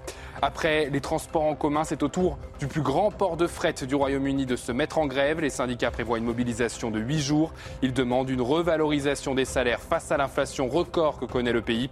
Il s'agit de la première grève depuis 1989 pour ce port situé dans l'est de l'Angleterre. Merci Arthur, à tout à l'heure dans une demi-heure donc pour un prochain point sur euh, l'actualité. Nous allons évoquer maintenant euh, le voyage, le déplacement de Gérald Darmanin à Mayotte. Euh, aujourd'hui, c'est vrai qu'incontestablement, le ministre de l'Intérieur est omniprésent cet été, notamment dans les médias. Et dans un entretien accordé au, JDD, il s'exprime sur sa volonté d'intensifier la sécurité des Français, et sur sa politique euh, de l'immigration. Clémence Barbier nous détaille tout cela. La priorité de la rentrée sera bien régalienne pour Gérald Darmanin. Dans un entretien au journal du dimanche, le ministre de l'Intérieur annonce un renfort des effectifs des forces de l'ordre sur le terrain. 200 brigades de gendarmerie vont être créées en 6 ans parce que la délinquance augmente dans la ruralité. C'est un tournant majeur. 11 nouvelles unités de forces mobiles devraient également voir le jour dans les grandes villes, comme à Montpellier, Lyon ou Lille. Nous l'avons expérimenté à Marseille avec deux unités sur place en permanence depuis un an. Les résultats sont impressionnants. Un point de deal visité toutes les 6 heures, des saisies et arrestations records. Gérald Darmanin assume le lien entre délinquance et immigration. Selon le ministère de l'Intérieur à Lyon, 39% des faits de délinquance ont été commis par des étrangers, 48% à Paris. La situation s'aggrave à Marseille où le chiffre grimpe à 55%. Il serait idiot de ne pas dire qu'il y a une part importante de la délinquance qui vient de personnes immigrées. Un étranger qui commet un acte de délinquance grave doit être expulsé très vite parce qu'il crache sur le sol qu'il accueille. Très actif cet été sur le front des incendies ou contre les rodéos sauvages, Gérald Darmanin se félicite de son activisme. Selon lui, les Français attendent du ministre de l'Intérieur qu'il dise les choses telles qu'elles sont. Sur le sujet de la délinquance euh, étrangère, on va en parler évidemment dans quelques minutes. J'aimerais juste qu'on essaie de, détailler un tout petit peu les mesures que souhaite prendre euh, Gérald Darmanin pour euh, densifier cette politique sécuritaire avec la création de 11 unités de force mobile, la création de 200 brigades de gendarmerie, plus pour lutter aussi contre les incendies qui nous ont fait extrêmement souffrir pendant cet été. 3000 postes de gendarmes verts pour lutter contre les pyromanes, puisqu'il y a eu entre 80 et 120 départs de feu par jour en France. Paul Sugy, ça fait beaucoup quand même. Hein C'était tous ces emplois, les moyens qu'il va falloir déployer pour arriver à mettre tout ceci à exécution.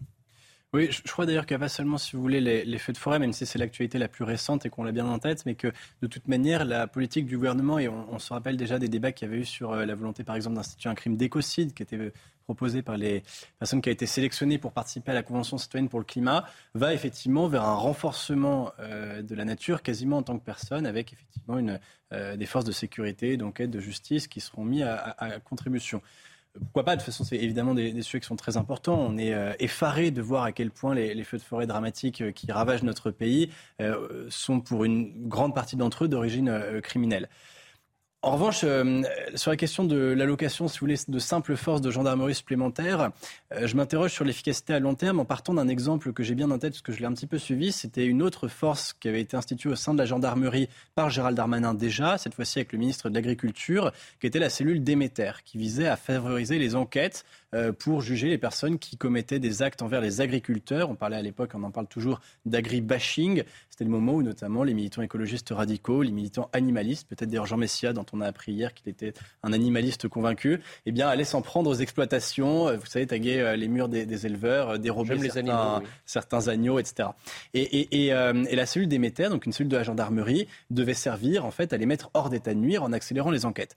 J'ai assisté à des procès de personnes qui ont été interpellées grâce aux moyens engagés par la cellule d'émetteur. C'était des moyens considérables, il n'y avait rien à redire. C'était des enquêtes qui étaient menées avec des moyens, mais c'était quasiment James Bond. On allait mettre des, écoutes euh, sous les, euh, sous les voitures, à l'intérieur des maisons, etc., de gens qui avaient, euh, tagué des exploitations ou qui avaient dérobé quelques chèvres. Hein. Mais à la fin, de toute façon, la faible gravité des actes commis, en tous les cas faible au regard de l'estimation du juge, faisait qu'ils étaient, si ce n'est remis immédiatement en liberté, du moins après une petite réprimande, quasiment libérés tout de suite, et que en plus de ça, il n'y avait pas de réflexion de long terme sur non pas simplement la nature des actes, mais sur la culture et l'idéologie qu'il y avait derrière. C'est-à-dire qu'en fait, on, a, on arrivait qu'au dernier, au dernier bout de la chaîne, et en fait, quelqu'un qui à un moment s'est radicalisé. Alors, je ne sais pas ce qui se passe dans la tête de quelqu'un qui va nuire à l'environnement, qui va allumer un feu. Peut-être que les raisons sont moins idéologiques cette fois-ci que psychologiques, certainement.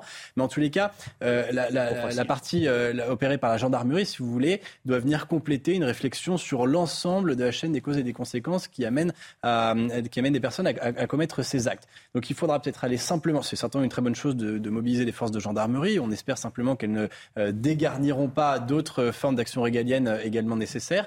Mais en tous les cas, ça, ne peut pas suffire. Et la gendarmerie sans le pénal, en tous les cas, c'est sûr, ça ne fait jamais rien. Euh, preuve en est, les agressions contre les agriculteurs continuent d'augmenter malgré les moyens alloués par le. On, parle bien de création hein, de brigades de gendarmerie, donc ce serait, ce serait des postes supplémentaires. La délinquance rurale, euh, vous ah, y croyez, vous? Non, mais ah, parce que le Gérald Darmanin insiste hein, sur, euh, sur ce point, Jean ah, Ça m'amuse parce que Paul Sugy, est un, un, chasseur fanatique, ça l'empêche pas d'être un progressiste. Donc, vous voyez, euh, dans, dans, ce qu'il vient de dire, donc vous voyez les, les paradoxes. la première fois qu'on me reproche. non, mais quand, enfin, en fait, moi, je réagis, si vous voulez, par rapport à Gérald Darmanin qui dit le, le régalien. Enfin, il, il sous-entend que le régalien va être priorité de la rentrée. Il faut quand même lui rappeler que le ministère de l'Intérieur est un ministère régalien par essence. Donc, euh, si le régalien va être la priorité uniquement à partir de la rentrée, mais avant, on avait quoi alors du régalien non, mais j'ai bien compris la vanne. J'ai compris, j'ai compris la vanne. on n'a pas encore enregistré de rire, Jean Messia. Pour, il est en train de euh, prendre conscience, en fait, qu'il est ministre de l'Intérieur. Oui, oui, oui, oui, je, veux bien. Heureusement, sûr. mieux vaut tard que jamais, comme dirait l'autre. Euh, voilà, donc c'est heureux, si vous voulez, qu'il ait pris ce tournant euh, de, la, de la rigueur en matière sécuritaire. On attend évidemment de voir quels, quels seront les, comment dirais-je les, les, accomplissements concrets sur le terrain de, de ces promesses. En tout cas, l'intention euh, est, bonne et mérite, et mérite d'être saluée. Il faut quand même aussi rappeler que c'est parce qu'il y, a la, il y a la pression de ce que tout ce petit monde appelle l'extrême droite c'est-à-dire qui est très à cheval sur l'insécurité, sur les affaires identitaires, etc., que Gérald Darmanin prend enfin le taureau par les cornes, euh, parce que je ne suis pas sûr que dans son camp, euh, les bobos, les bobos libéraux, libéraux, les bobos de gauche soient nécessairement d'accord avec toutes les prises de position qu'il vient d'exprimer euh, dans cette. C'est parce que l'extrême droite lui met la pression, qu'il prend ses décisions et qu'il a. Ah oui, mais vous savez, l'extrême droite aujourd'hui, c'est juste le réel, c'est les Français en fait. si je vous montre une pomme et que vous dites pas, vous dites pas c'est une banane, vous êtes d'extrême droite. Euh, donc, euh, tous les Français constatent, si vous voulez, l'ensauvagement de la société. Et donc, il y a évidemment une demande très forte de sécurité, d'identité, d'arrêt de l'immigration. Euh, on peut, si je puis me permettre, cette euh, insert sur le, propos qu'il a eu sur l'immigration, parce que c'est très paradoxal. Il commence son propos par dire ah ben non, il n'y a, aucun rapport entre l'immigration et la délinquance et la criminalité, pour dans, dans, ses explications nous montrer exactement le contraire avec des chiffres. En disant qu'il y a un problème de délinquance étrangère, effectivement. je, le lis d'ailleurs, je, fais référence à ce que vous êtes en train de dire et on le paraphrase ensemble, Jean Messia. Il serait idiot de ne pas dire qu'il y a une part importante de délinquance qui vient de personnes immigrées. Un étranger qui commet un acte de délinquance grave doit être expulsé très vite parce qu'il crache sur le sol qu'il accueille. Donc en effet, il y a un lien entre délinquance Sauf et immigration. Si on reprend le tout début de son... un peu quoi. Si, voilà, si on reprend le tout début de son propos, hmm. il dit qu'il ne, voit, ne, voit aucun lien. Or, les chiffres en attestent. Donc là, il mêle en fait les questions sécuritaires et aussi la question identitaire, parce qu'il parle aussi de la manière dont les étrangers doivent se comporter en France, c'est-à-dire respectueux non seulement des lois, ça, c'est le minimum minimum qu'on peut, qu'on peut leur demander, mais aussi de notre culture, de nos us, de nos coutumes, comme c'est le cas partout dans le monde. Pourquoi la France devrait échapper à ça? Les Français sont en droit d'exiger de quiconque vient vivre parmi eux de vivre aussi comme eux. Parce que si on veut vivre euh, comme chez soi, ben on reste soi chez soi. On ne vient pas en France. Non, mais en tout cas, Gérald Darmanin n'a pas euh, occulté le, sujet. La délinquance étrangère, il en parle. Après, c'est toutes les questions de, forme aussi et de communication, mais il prend aussi des, moyens, William T, pour euh, lutter contre cette insécurité et cette délinquance. Ben, Gérald Darmanin propose des mesures qui sont bienvenues parce que les forces de l'ordre réclament des moyens matériels supplémentaires, notamment des, moyens humains supplémentaires et des ressources et du matériel supplémentaire. Là où je pense, par contre, que Gérald Darmanin est impuissant et va être victime du, d'un sentiment de dépossession et pas uniquement d'un sentiment, il va être victime d'une dépossession parce qu'en fait, il n'a pas les moyens d'agir concrètement. C'est parce que sa doctrine n'est pas la bonne, il réagit uniquement sur la, logique des moyens, alors que c'est sur les autres volets en fait qu'on aura des changements de paradigme substantiels. Les différentes mesures qu'il propose vont permettre d'améliorer les choses, mais est-ce que ça va permettre d'endiguer véritablement la montée de la violence? Il y a un rapport de la CIA qui est très intéressant, qui est remis à chaque fois au président américain il, remarque notamment ce rapport que la société occidentale est marquée par deux phénomènes, la polarité et la radicalité. La polarité, ça veut dire qu'avant, si on avait des avis contradictoires, eh ben, on aurait pu se rejoindre sur un avis commun. Là maintenant, on va chacun s'écarter sur un avis commun. Et en plus, vous ajoutez le sentiment de radicalité, ça veut dire qu'avant, on avait uniquement une joute verbale. Là maintenant, si je ne suis pas d'accord avec vous, vraisemblablement, j'aurai des moyens qui sont plus forts, eh ben, voire une agression. Et je pense que sur ces éléments-là, la, question qui se pose, c'est la question de la doctrine en fait qui est employée sur la question du maintien de l'ordre. Est-ce que la doctrine qui est employée sur le maintien de l'ordre est suffisante pour endiguer les violences, les phénomènes de rodéo, les, phénomènes de refus d'obtempérer? Je ne pense pas parce que ça risquerait notamment, la France a peur notamment depuis 86 et, et 2005 sur la question de Malik Ousekine et sur la question des émeutes des banlieues. Et par rapport à ça, on ne veut pas changer notre doctrine de maintien de l'ordre. Je pense que c'est le premier élément. Le deuxième élément, c'est ce qui a conditionnement de puissance. Le deuxième élément, c'est la question de la dépossession. C'est-à-dire qu'en fait, il est tout seul, alors que pour endiguer un tel phénomène qui ne devient pas des questions de faits divers, mais un phénomène de société, en fait, il faut avoir des moyens coordonnés, les moyens gouvernementaux. Quand vous dites qu'il est tout seul, pardonnez-moi, William T, il n'est pas soutenu par euh, Emmanuel Macron, euh, l'ensemble du gouvernement. Et Dupont-Moretti. Il est tout seul. Il est tout seul. Il est tout seul, et même la majorité parlementaire ne le soutient pas dessus. Parce qu'en fait, pour, euh, euh, euh, agir sur le réel, il faut pouvoir, et il a raison, le décrypter. Et ensuite, après, il faut y répondre concrètement. Mais la réponse uniquement régalienne ne suffira pas. Depuis l'arrivée de Nicolas Sarkozy au ministère de l'Intérieur, on a eu des ministres de l'Intérieur qui étaient bons, qui avaient de la volonté politique, avec Nicolas Sarkozy, avec Manuel Valls et actuellement avec Charles Damin, qui ont la volonté d'agir sur le réel. Mais pourquoi est-ce que ça n'a pas fonctionné et pourquoi ça ne fonctionne pas concrètement? Parce qu'à chaque fois, on a toujours la même chose, c'est qu'on a un ministre de l'Intérieur qui prône une politique répressive et un ministre ou une ministre de la Justice qui est plutôt sur la question de la réinsertion plutôt que sur l'ordre et la fermeté, auquel moi je pense qu'il faut aller plutôt dans le même sens sur la question de la politique pénale. Et tant que vous n'irez pas dans le même sens, eh ben, les policiers attraperont les délinquants et ensuite après, il n'y aura pas d'effectivité des peines. Il y a 90 000 peines qui ne sont pas exécutées en France. Ensuite, il y a un autre point, c'est la question migratoire. Et là, j'arrive à Elisabeth Borne et Emmanuel Macron.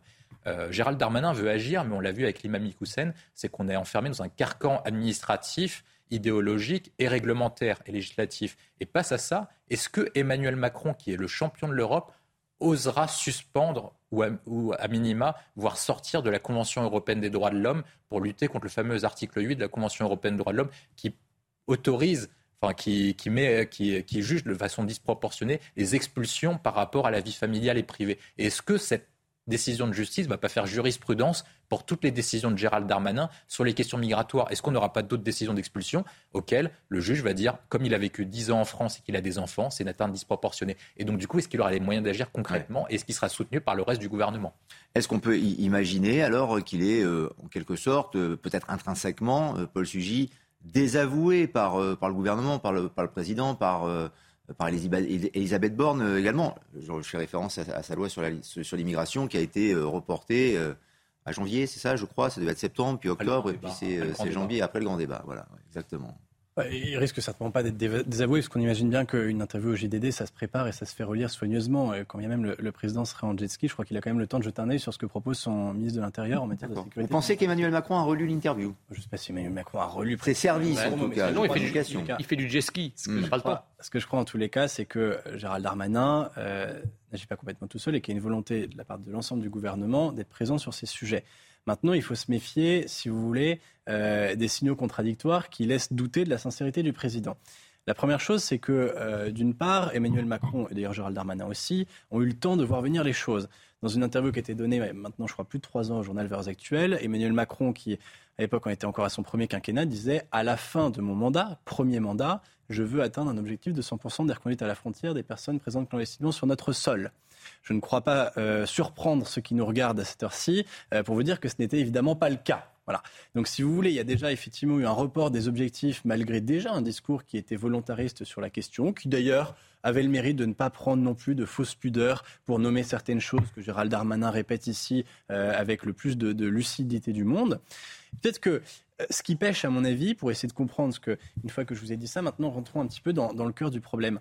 Euh, pour essayer de comprendre pourquoi est-ce qu'une fois que les choses sont nommées, une fois même que la volonté semble être euh, présente, y compris politiquement, et ça, ça va d'ailleurs pas rabibocher le président avec son opposition de gauche, on s'en doute, hein, pourquoi est-ce que les choses n'avancent pas? Je crois qu'une fois que vous avez dit, par exemple, que l'immigration et la délinquance ou la criminalité sont extrêmement liées, Bon, vous avez énoncé une vérité statistique qui est tellement incontestable que même, et je me suis plongé, croyez-moi, dans la littérature des sociologues les plus à gauche sur le sujet, donc ceux qui vont essayer de trouver le plus de petits biais ici ou là pour faire démentir les statistiques, même eux, même Laurent Mucchielli, qui est le grand spécialiste dans la sociologie contemporaine pour dire c'est pas la faute des immigrés, même lui reconnaît qu'à la fin les chiffres sont ah, tellement accablants qu'il y a nécessairement une réalité. et Geoffrin ne le reconnaissent pas. Hein eh ben, ils n'ont pas suffisamment lu Laurent Mukieli qui, à la fin de ses enquêtes, finit par dire mais quand même, les chiffres sont trop gros, il y a forcément quelque chose.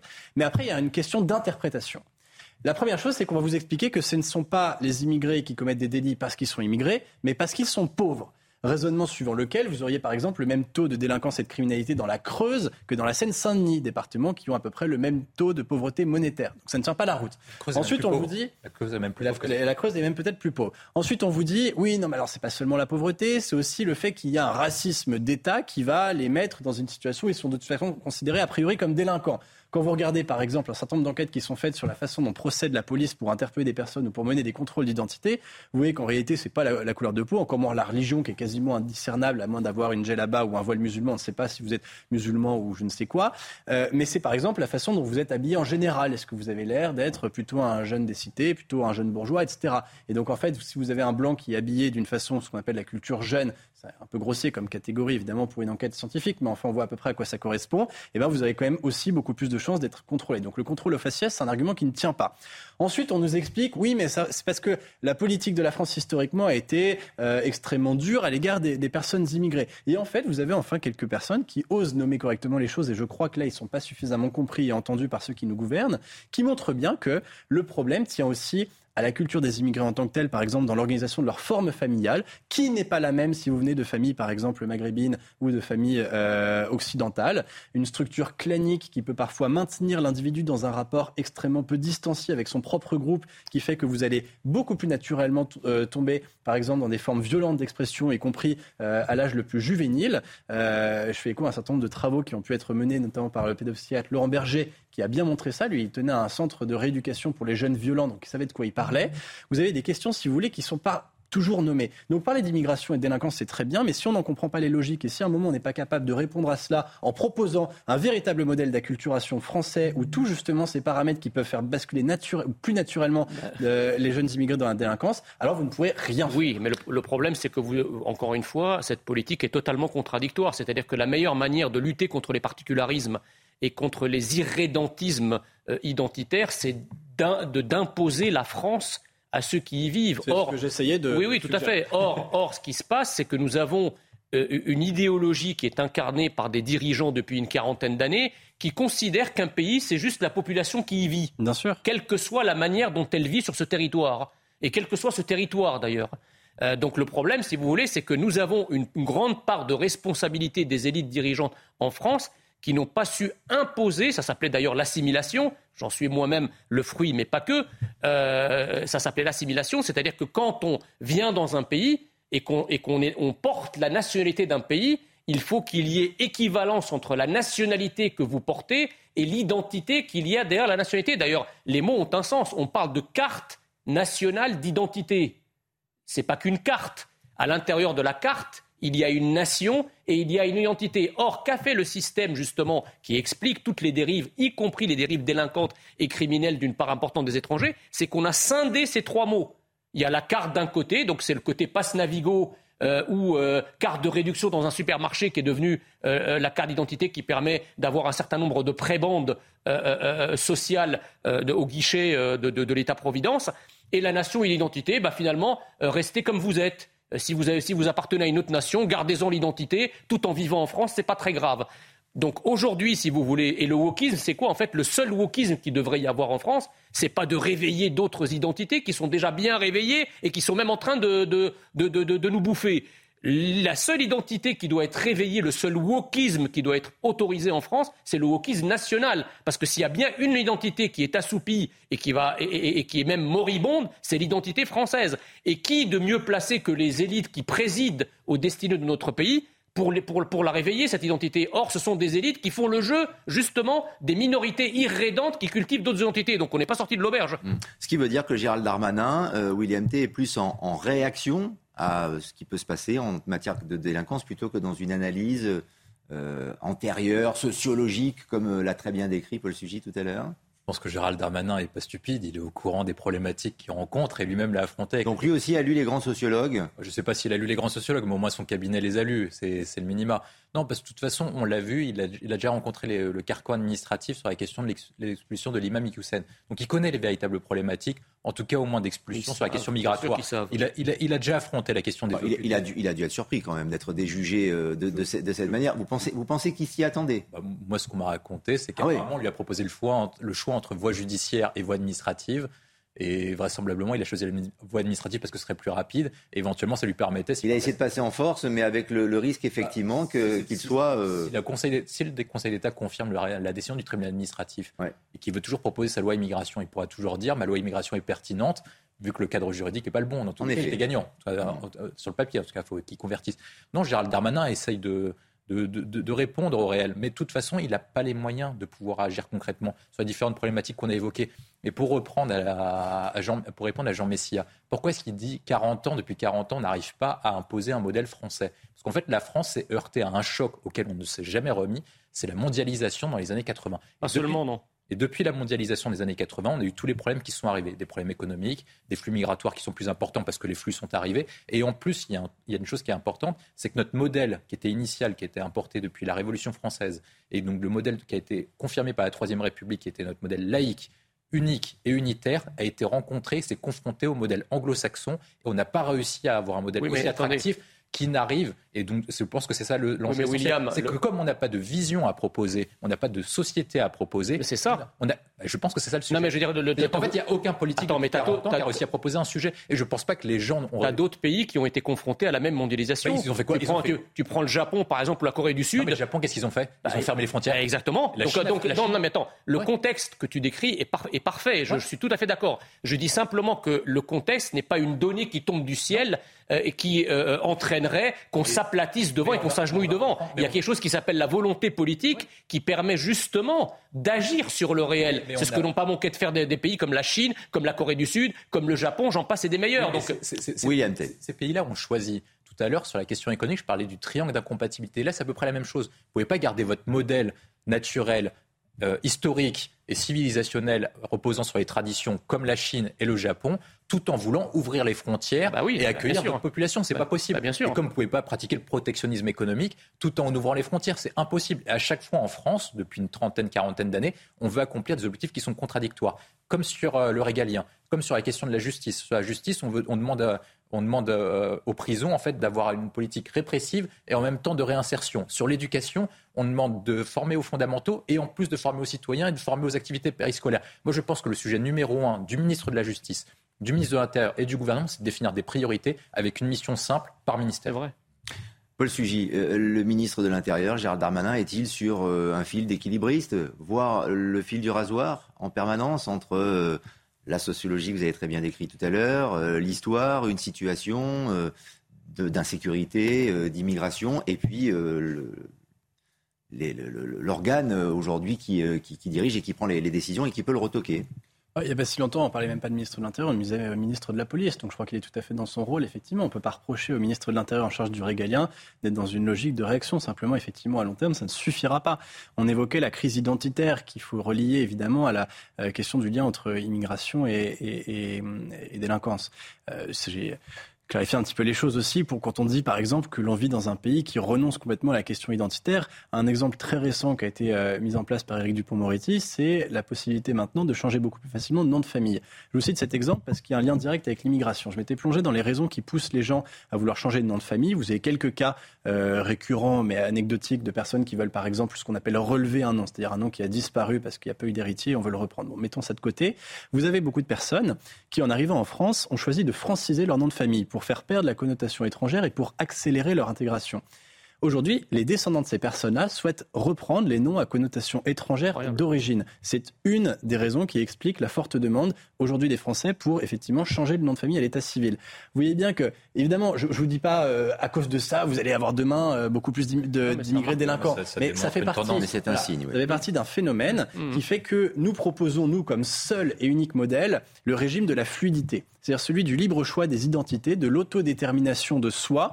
Il y a dans le nom de famille l'idée de transmission, puisqu'il y a un lignage qui est permis par le nom de famille et que l'on peut retracer. Aujourd'hui, la seule culture que nous proposons, c'est celle de l'autodéfinition. Je ne suis pas certain que culturellement, ce ce soit ce dont nous ayons besoin. Merci Paul Sujet d'être venu sur euh, CNews. On se retrouve dans quelques instants pour de nouveaux débats et un nouveau point sur euh, l'actualité. La belle équipe, à tout de suite.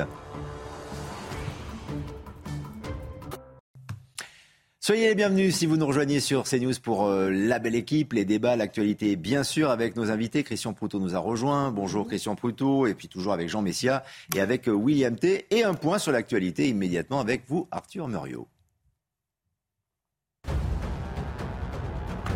Cette nuit à Grenoble, deux hommes âgés de 20 et 22 ans ont été blessés par balle. Ils étaient alors en scooter à l'arrêt. Le tireur les a ciblés alors qu'il était lui-même en trottinette électrique. Il a ensuite pris la fuite. Le pronostic vital des deux victimes est engagé. Ils sont tous les deux connus défavorablement des services de police. En Turquie, deux accidents de la route à quelques heures d'intervalle ont fait 34 morts et près de 60 blessés. Le drame a eu lieu sur une autoroute dans le sud-est du pays. Le premier accident impliquait une ambulance et un autocar. Face à la gravité de l'événement, une ambulance, un camion de pompiers et un véhicule d'une équipe de journalistes sont venus sur les lieux. Ils ont été à leur tour heurtés de plein fouet par un bus qui circulait sur le même axe routier.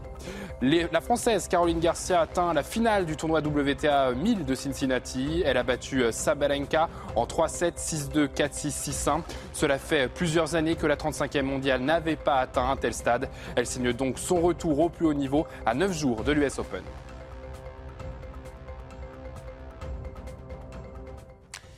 L'actualité revient dans une demi-heure. Le point sur l'actualité sur CNews, la belle équipe avec les débats, nos invités et euh, toujours le déplacement de Gérald Darmanin, le ministre de l'Intérieur, à Mayotte. Mayotte qui est un, territoire français où la, délinquance est, conséquente. C'est pourquoi d'ailleurs le ministre de l'Intérieur s'y rend. Il y a eu des mesures qui ont été prises, beaucoup de moyens aussi qui ont été mis euh, en place euh, sur cette île de, Mayotte. On évoquera d'ailleurs le changement aussi euh, de droit du sol dans, quelques instants sur l'île de Mayotte. Mais, mais, en effet, euh, Jean Messia, Mayotte est un cas un, peu particulier. Il y a une délinquance, euh, une insécurité plus importante que sur le reste de tout le territoire français. Bah, c'est normal, la, sub la, submersion migratoire de Mayotte est beaucoup plus importante que le reste du territoire, c'est dire.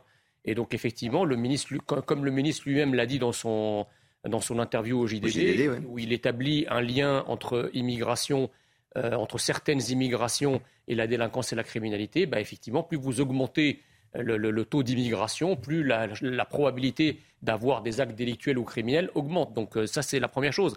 La deuxième chose, c'est que effectivement, je ne, comprends pas trop le ministre, je ne suis pas trop le ministre là-dessus. Alors c'est une bonne chose euh, que, réclame d'ailleurs le, courant national depuis des, depuis des années, la suppression du droit du sol, mais je ne vois pas pourquoi, à ce moment-là, le limiter à Mayotte. Pourquoi est-ce qu'à Mayotte, on, on appliquerait du coup le principe la nationalité française s'hérite ou se mérite, pendant que le reste du territoire national resterait soumis à un droit du sol mortifère? Euh, il faudrait sur la bah, sans doute parce que Mayotte est un cas particulier pour les raisons que vous avez euh, que vous avez indiquées. Ah, bah, ce qui est précisé, ce qui est prévu en tout cas, et je, vous cède la parole après, et puis on, écoutera ensuite euh, Christian Proutot et, et, William T. C'est que le droit du sol va changer à Mayotte. L'un des deux parents devra être régulièrement depuis plus d'un an sur le territoire, afin que l'enfant soit reconnu français. Hmm. Jean Messia, c'est ça qui va, qui va changer à Mayotte, qui sera un cas particulier. D'accord, mais justement, enfin, je ne vois pas pourquoi, du coup, sur le territoire métropolitain et sur le, reste du territoire national, euh, on, continuerait à appliquer le principe euh, j'y suis, donc j'y ai droit, c'est-à-dire le, droit du sol. Euh, je, crois qu'aujourd'hui, si vous voulez, compte tenu de la problématique, je ne parle même pas de l'insécurité, mais compte tenu de la problématique identitaire civilisationnelle et en bout de chaîne de la problématique sécuritaire, je crois qu'il serait raisonnable, si on veut commencer à redéfinir et à redonner ses lettres de noblesse à l'identité française et à sa nationalité, il faut commencer par couper les vannes qui permettent effectivement de euh, euh, maintenir sur le territoire national des gens qui n'ont rien à y faire qui sont là juste par hasard la plupart du temps et qui n'ont rien à y faire. Alors restons sur le cas de, Mayotte. Je ne dis pas que, Mayotte euh, est peut-être euh, un chantier avant d'autres euh, d'autres décisions concernant en tout cas le, droit du sol, mais c'est vrai que c'est un territoire de la République, Christian Ponto, où, où on a consenti beaucoup d'efforts, où la France a consenti énormément d'efforts en matière de, moyens, de délinquance, et donc là pour un, cas particulier aussi sur le droit du sol, du sol qui va changer. Oui, mais il va changer pour une raison qui est géographique et historique. C'est-à-dire que la, Grande Comore à côté, à partir du moment où ils ont obtenu leur indépendance, il faut savoir, se rappeler que Mayotte, je ne me rappelle plus exactement comment ça s'était passé, mais n'avait pas souhaité euh, cette indépendance, donc était resté dans la République. Euh, la Grande Comore, c'est une tragédie.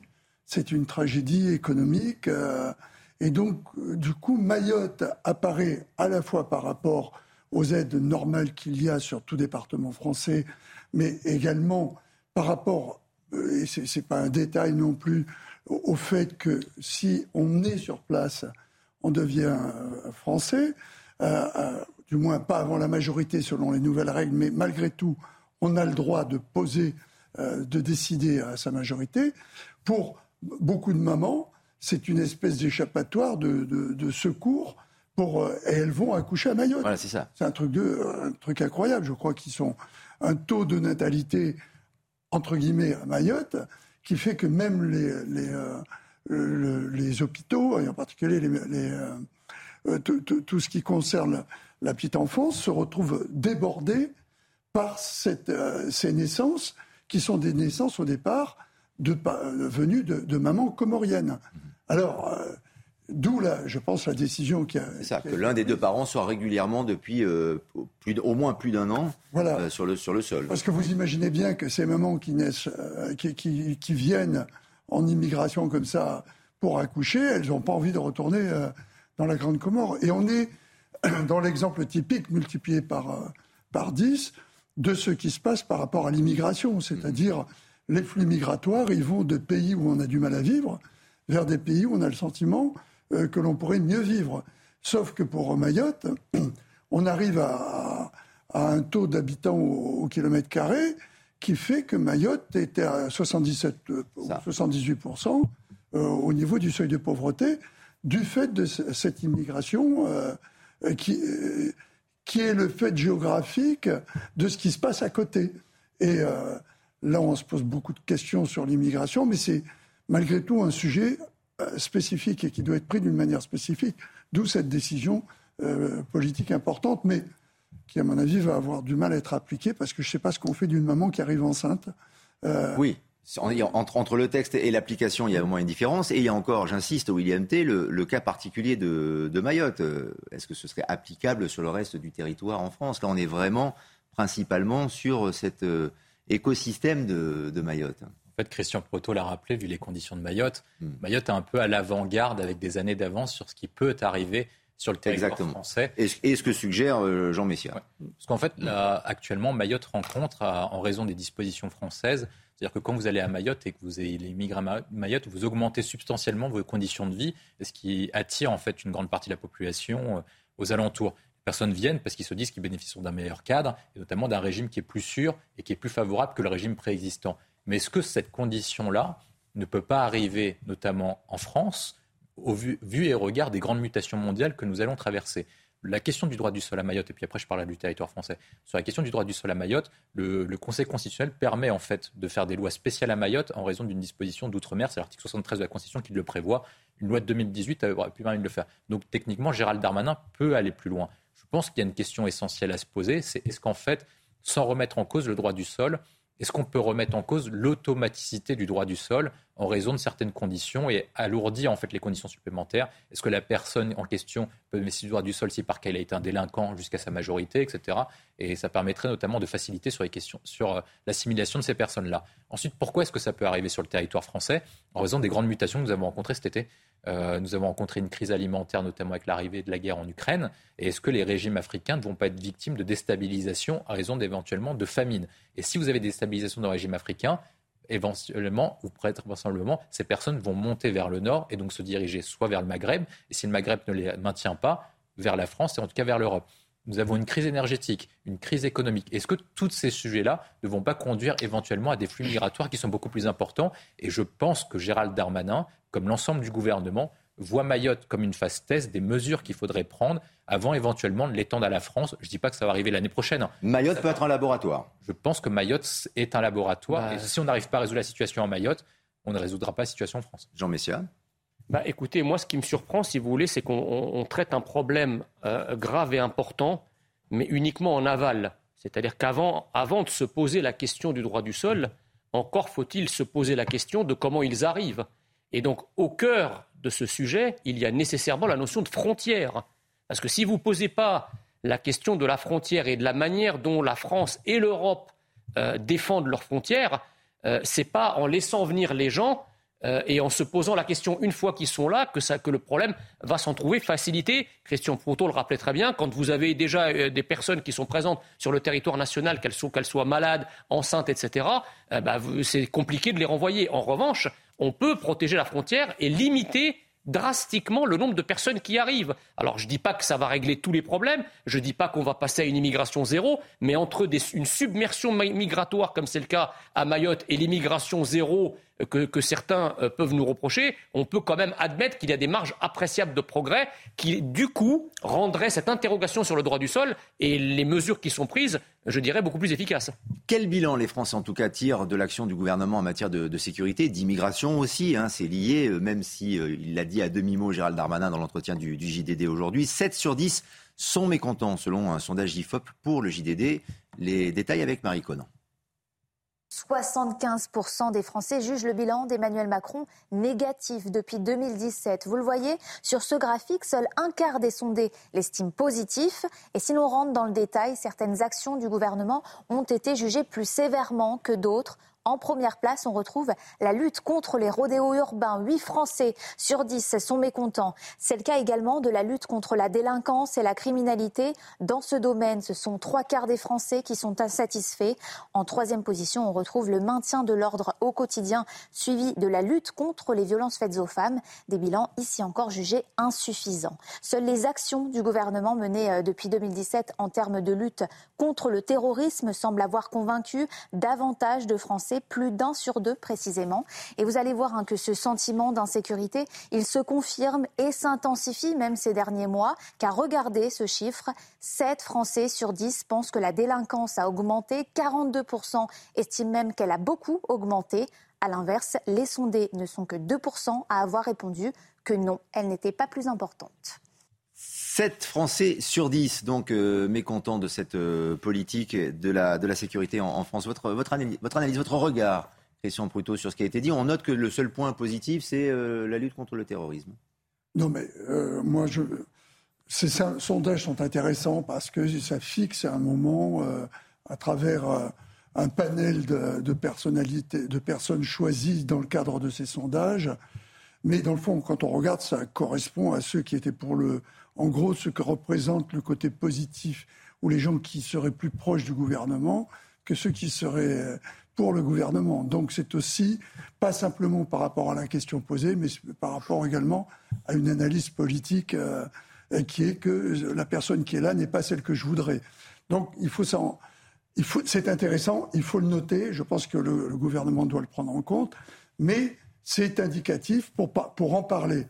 Et pour en parler, je crois que la manière dont le gouvernement, et je ne cherche pas à défendre le gouvernement, mais je fais attention à ce qui m'intéresse, moi, c'est par rapport aux moyens et aux effectifs de la police et de la gendarmerie et des mesures qui sont prises par rapport au vide sidéral auquel on a assisté à partir de 2007 et l'abandon des territoires qui maintenant sont devenus des territoires de reconquête, c'est quand même un comble, avec le, la, RGPP, c'est-à-dire les textes qui consistaient à diminuer les effectifs euh, de, police et de gendarmerie au prétexte qu'il fallait faire mieux avec moins. On voit le résultat. Maintenant, on est obligé de se dire que pour faire mieux, il faut plus de monde parce qu'il faut être sur le terrain. Voilà. Alors, on comprend ce sentiment, on comprend que les gens réagissent parce qu'effectivement, il y a une réalité qui apparaît euh, tous les jours à travers euh, ce qui apparaissait à un moment comme étant le, des faits divers.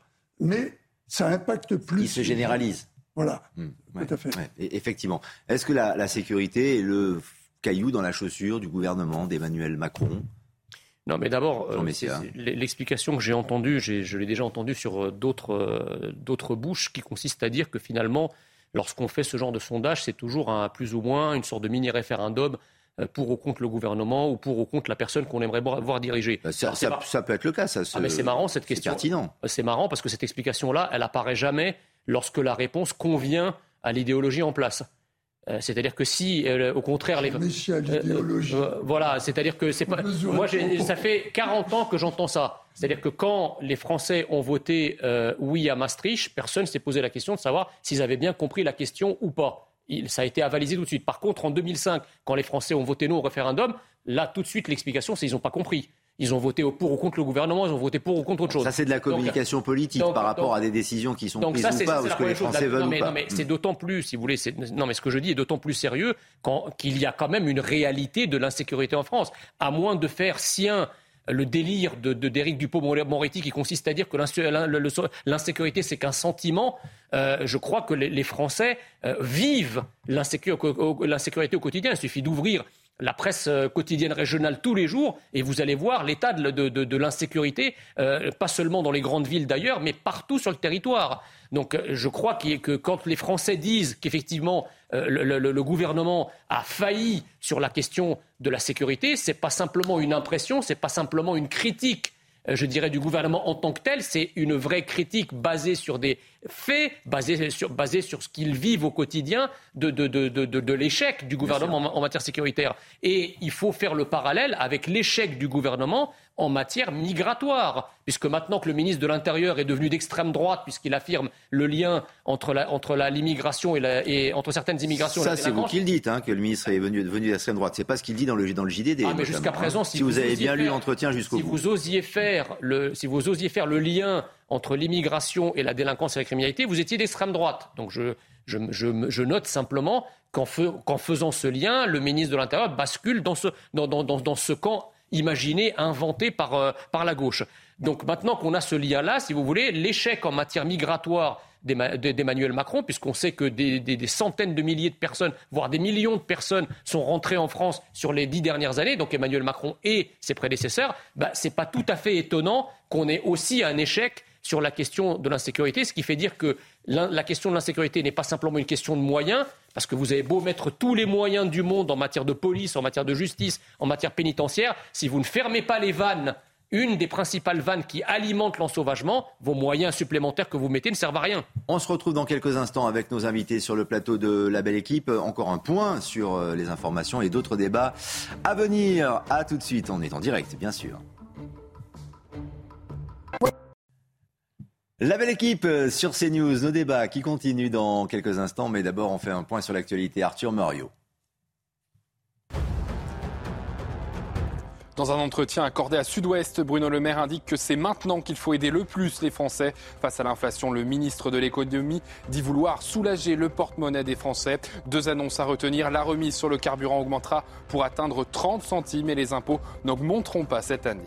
En Russie, la fille de l'intellectuel écrivain ultranationaliste russe Alexandre Douguin est décédée dans ce qui semble être un attentat. Elle avait emprunté la voiture de son père qui, après quelques kilomètres, a explosé avant de prendre feu. Selon des proches de la famille, laisse à penser que c'était Alexandre Douguin qui était visé. Lui et sa fille avaient pris position publiquement pour l'invasion de l'Ukraine. Une enquête pour homicide a été ouverte. Après les transports en commun, c'est au tour du plus grand port de fret du Royaume-Uni de se mettre en grève. Les syndicats prévoient une mobilisation de 8 jours. Il demande une revalorisation des salaires face à l'inflation record que connaît le pays. Il s'agit de la première grève depuis 1989 pour ce port situé dans l'est de l'Angleterre. Victoire italienne au Grand Prix d'Autriche. Il s'agit de la troisième consécutive en MotoGP pour Francesco Bagnaia. Le Français Fabien Quartararo arrive en deuxième position mais reste leader du championnat. Il a désormais 200 points contre 168 pour son poursuivant, l'Espagnol Alex Esparagaro. À tout à l'heure pour un prochain point d'actualité. On continue avec euh, nos débats et toujours nos invités. Christian Proutot avec nous, William T, Jean Messia et euh, Cédric Boyer est en duplex euh, également, en direct, responsable FO Justice du centre pénitentiaire de, de Fresnes. Bonjour, merci d'être avec, avec nous pour évoquer notamment ce jeu télévisé diffusé donc sur Internet, organisé fin juillet à l'intérieur de la prison de Fresnes entre des détenus et des surveillants. Ils s'affrontent dans une série d'épreuves, dont du karting au sein de la prison. Est-ce que vous étiez présent pour euh, ce, jour-là, Cédric Boyer Non, pas du tout. Pas présent. Vous étiez en repos Juste, euh, je reviens de congé. D'accord, vous revenez de congé. Mais alors, lorsque vous avez eu euh, l'écho de cette manifestation, en tout cas de l'organisation de, cet événement, quelle a été votre, votre réaction? Est-ce que vous avez été choqué? Mais déjà, dans un premier temps, par rapport à ce qui s'est passé, nous, on n'est pas contre l'organisation d'événements dans un établissement pénitentiaire mais il faut que ça reste euh, limité à la plus stricte euh, réinsertion. Donc, euh, quand on, connaît le taux de récidive en France, 31% hein, de, des sortants qui récidivent dans les 12 mois, je ne pense pas que la mise en place de karting ou d'activités piscine soit des moments qui, qui permet de favoriser la réinsertion des personnes détenues et lutter contre la récidive. Donc ça veut dire que vous ne cautionnez pas ce qui s'est passé courant juillet? On cautionne pas ce qui a, euh, été mis en place, mais qui dépasse euh, l'ordre de, la réinsertion. Euh, vous, voyez bien en, pleine canicule, avec des restrictions sur l'usage de l'eau, la, mise en place d'une piscine dans un établissement pénitentiaire, ça peut poser question. Ça ne contribue pas à améliorer aussi les conditions de vie des, des détenus, ou peut-être à améliorer, si besoin était, évidemment, euh, les relations entre les, détenus et euh, les gardiens notamment Déjà, les conditions de vie, ça, peut s'améliorer avec la restructuration de l'établissement. On a eu le garde des Sceaux qui était venu à Fresnes euh, lors de sa nomination. Le président de la République était venu à Fresnes également pour un déplacement. Aujourd'hui, nous n'avons euh, aucun projet euh, de restructuration officiel qui a été annoncé pour le centre pénitentiaire de Fresnes. Donc je pense que si euh, on doit améliorer les conditions d'incarcération, ça passe par la restructuration de notre établissement.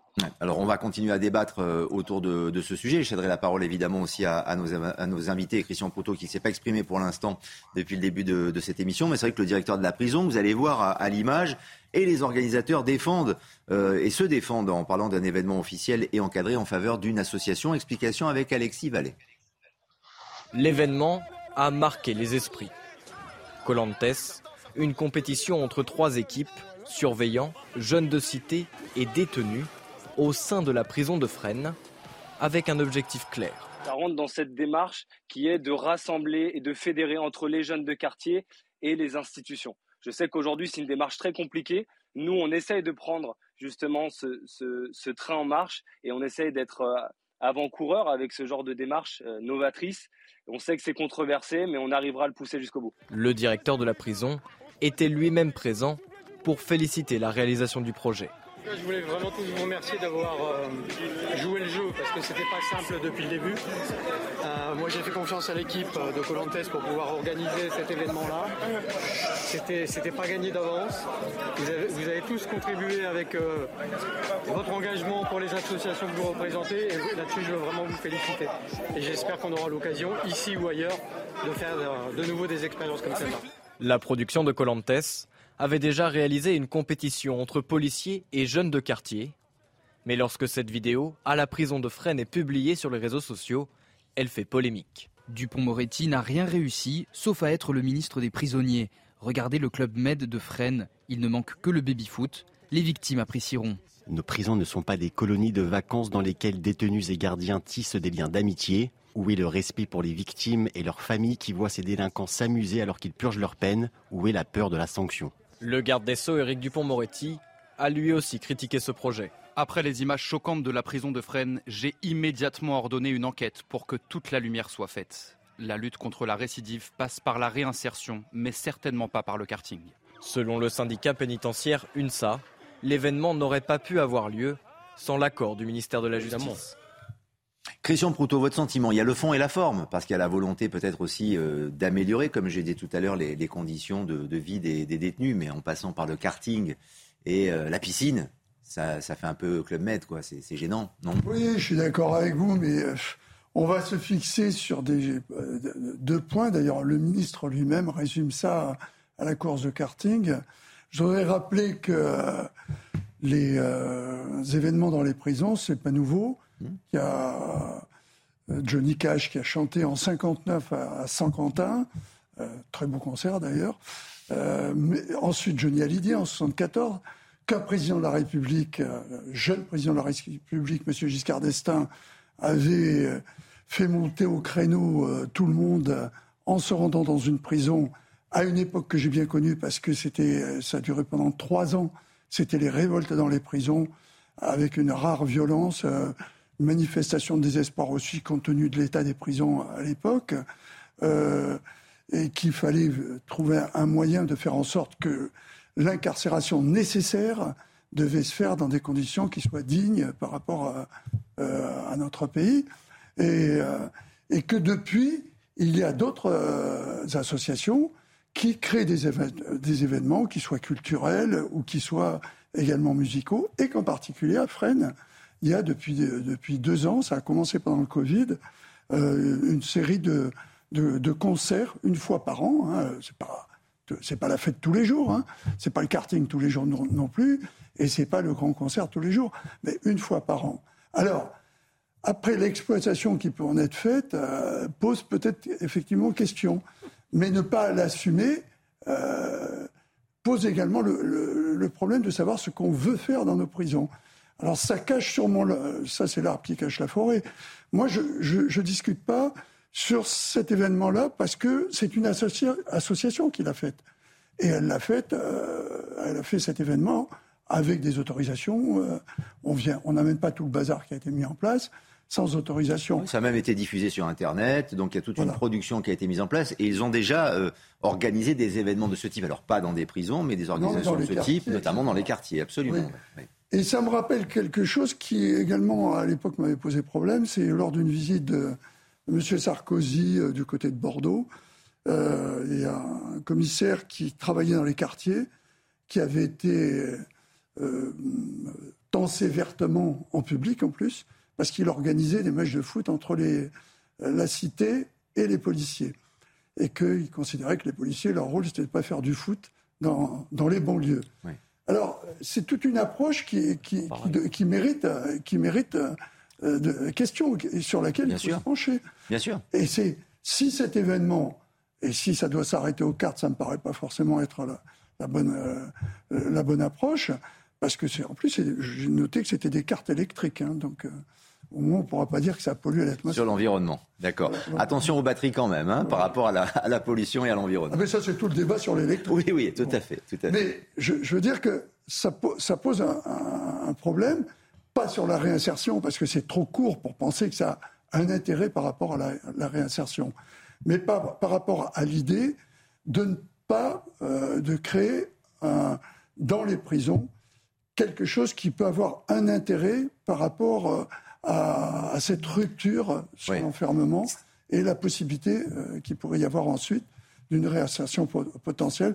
Et je pense en particulier à, ce, à, ce, à cet ancien délinquant qui a, qui a organisé, lui, euh, une, une, association en 2006 ou 2007, je ne me rappelle plus, à sa sortie de prison, qui depuis a fait je ne sais pas combien d'événements dans les prisons qui n'ont pas fait parler d'eux et pourtant il le fait. Bien sûr. Ce qui est gênant en fait, Cédric Boyer, dans, dans cette histoire, et ce qui fait euh, polémique euh, finalement, c'est la piscine et le karting, parce que ce sont quand même des, des objets, des entités, euh, des éléments que l'on voit rarement et, et qu'on n'a pas coutume de voir en effet dans la cour d'une prison. Mais des activités des parties de sport, de foot, euh, de rugby organisées au sein des prisons. Ça existe. J'imagine que vous y avez été euh, associé, vous. Des activités, comme on l'a dit, euh, nous, on n'est pas contre la mise en place d'activités en, détention. Ça fait partie de l'équilibre, on va dire, de la détention.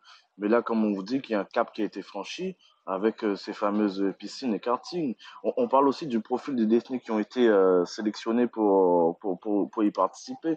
Mon collègue de l'UFAP UNSA, qui euh, aussi faisant partie de l'association ayant participé à cet événement-là, moi j'ai une question à les poser à, à, mon collègue ou le directeur.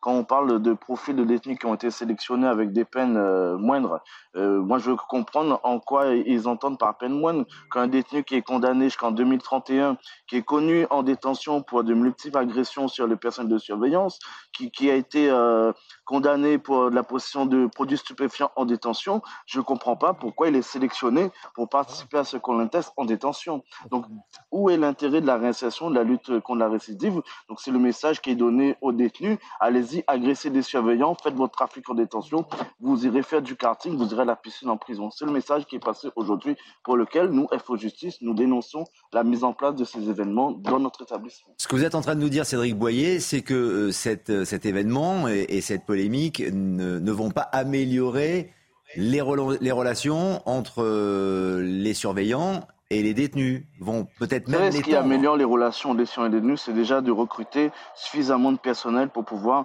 gérer la détention au quotidien. Quand un seul surveillant doit gérer une centaine de personnes détenues à l'étage, euh, c'est à ce moment-là qu'on doit se poser des questions sur la réinsertion et la lutte contre la récidive. C'est pas en organisant des, des, des journées de ce type qu'on va pouvoir euh, stopper la récidive et travailler sereinement dans les détentions. Quand vous voyez que les personnels eux-mêmes, on a du mal à mettre en place des journées de cohésion pour l'ensemble des agents, que le, le la direction de Fresnes refuse les congés des, personnels au, détriment des nécessités de service, je ne comprends pas pourquoi on arrive à détacher du monde pour organiser ce type de journée dans un établissement à Fresnes. D'autant que euh, la sécurité était garantie ou pas, euh, d'après ce que vous savez euh, lors de cet événement Il n'y a, pas eu, a pas eu de débordement, encore, encore heureux.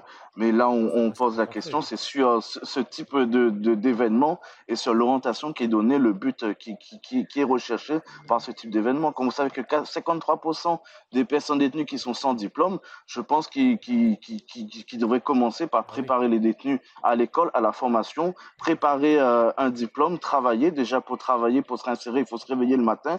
Nous, les surveillants, on doit réveiller les personnes détenues parce qu'il y en a du mal, il y en a beaucoup qui ont du mal à se réveiller. Donc, c'est comme ça que ça commence la récession. Et ensuite, la réinsertion, ça commence aussi par l'indemnisation des victimes.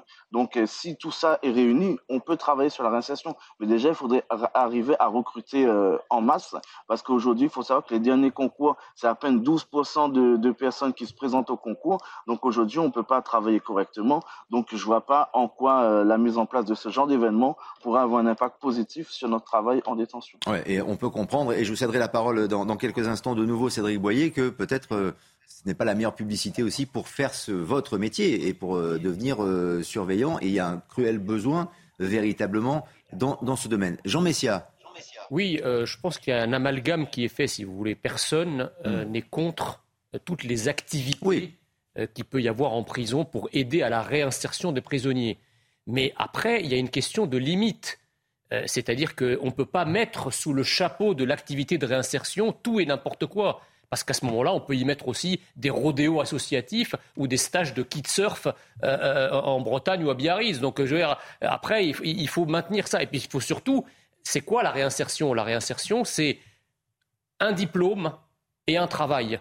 C'était à ça la réinsertion que, que, la réinsertion servait il y a une quarantaine d'années. Alors je comprends bien que M. Éric Dupont-Moretti, c'est à Fresnes qu'il s'était fait acclamer par les détenus quand il avait dit il y a quelques années qu'il était le, ministre des détenus. Peut-être qu'il a voulu leur renvoyer l'ascenseur par ce, type d'activité. moi, alors, il y a une autre contradiction, si vous voulez, c'est que moi, j'entends qu'on dise que, effectivement, le régime pénitentiaire en France, n'est pas du luxe et qu'au-delà de cet exemple un peu caricatural et choquant, euh, on ne peut pas dire que les prisons françaises soient des hôtels 4 étoiles. J'entends. Et on, vous dit d'ailleurs que les prisons sont insalubres, sont surpeuplées, etc., etc., qu'elles manquent de moyens. Le, euh, votre Cédric Boyer. Cédric Boyer vient de dire que justement en matière de recrutement, mais, mais dans ce cas-là, bon sang, consacrons les moyens, les, même s'ils sont maigres, à essayer d'améliorer les conditions de détention et les, conditions euh, dans, dans, dans l'administration pénitentiaire. Si on a des moyens oisifs, plutôt que d'organiser du karting et, des, des, séances de, de, comment dirais-je de moto, euh, euh, vous savez, la démonstration de moto, etc. Les quads. voilà, ou les quads, des trucs comme ça. Si on a des moyens, utilisons-les pour améliorer les conditions de détention, utilisons-les pour améliorer les moyens de l'administration pénitentiaire, pour recruter du personnel, pour euh, euh, rénover, euh, les prisons, pour construire d'autres places de prison. Mais on ne peut pas d'un côté dire on manque de moyens et de l'autre côté, quand on a des moyens, on fait ce genre d'activité parce que plus personne ne comprend. Et dernière chose, et en fait, il y a trois publics qui sont choqués face à ça.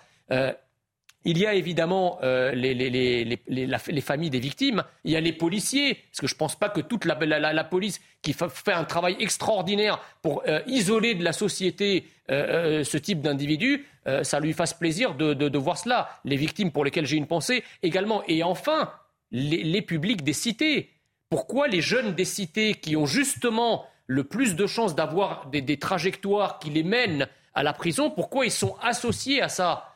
Euh, moi, j'aimerais bien que les jeunes des cités soient, par exemple, fassent des tournois avec des étudiants d'HEC ou avec des élèves de l'ENA, mais, mais, mais, pas dans des, dans, dans, dans, des conditions où beaucoup euh, euh, de, leurs semblables qui ont connu des, des, conditions difficiles, qui viennent de cité, sont en prison. Parce que qu'est-ce que c'est quoi le message subliminal derrière? C'est de dire préparez-vous à avoir des activités avec ce que vous deviendrez c'est purement scandaleux et honteux. Pour rester sur les conditions de vie dans les prisons, et notamment à, à Fresnes, Cédric Boyer, vous confirmez que c'est alors on est loin du, de l'hôtel 4 étoiles, 5 étoiles, ça c'est une certitude et c'est pas pas l'objet, c'est pas le but de, la prison, d'une maison de, détention en, effet, mais que les conditions sont insalubres. Écoutez, Fresnes, c'est un vieil établissement. On, on travaille dans l'urgence euh, euh, depuis euh, pas mal d'années. Donc euh, aujourd'hui, nous on attend des annonces fortes euh, j'interpelle le garde des Sceaux sur votre antenne. Il est déjà venu à Fresnes. Le président de la République est venu à Fresnes. Aujourd'hui, nous attendons des annonces fortes pour la restructuration du centre pénitentiaire de Fresnes, deuxième établissement de France. On ne peut pas continuer comme ça. William T, c'est peut-être d'ailleurs l'occasion, et ça peut être un mal pour un bien, euh, pour le Éric Dupont-Moretti, euh, pour le ministre de la Justice, de prendre ce sujet à, bras le corps encore par rapport à l'appel que, que, vient de lancer Cédric Boyer et se servir de cette polémique. Là, euh, bon, lui euh, n'était pas au courant. En tout cas, ses services précisent qu'il n'était pas au courant, lui, directement, même s'il y a eu forcément une autorisation du ministère de la Justice à un moment donné. je ne suis pas sûr que ce soit la logique d'Éric Dupont-Moretti depuis qu'il est arrivé à Place Vendôme. En fait, Éric Dupont-Moretti fait un peu de la communication et de l'affichage, mais il ne résout pas les problèmes de fond. Comme M. Boyer l'a rappelé, il est venu plusieurs, il est venu une fois à Fresnes, et c'est pas pour autant qu'il a dû constater les conditions de travail dans lesquelles travaillait euh, l'administration pénitentiaire. On le sait depuis longtemps que la justice est le parent pauvre du régalien et qu'en fait les dépenses par habitant en justice sont inférieures de deux fois par rapport à l'Allemagne. Donc il le sait, tous ces sujets-là.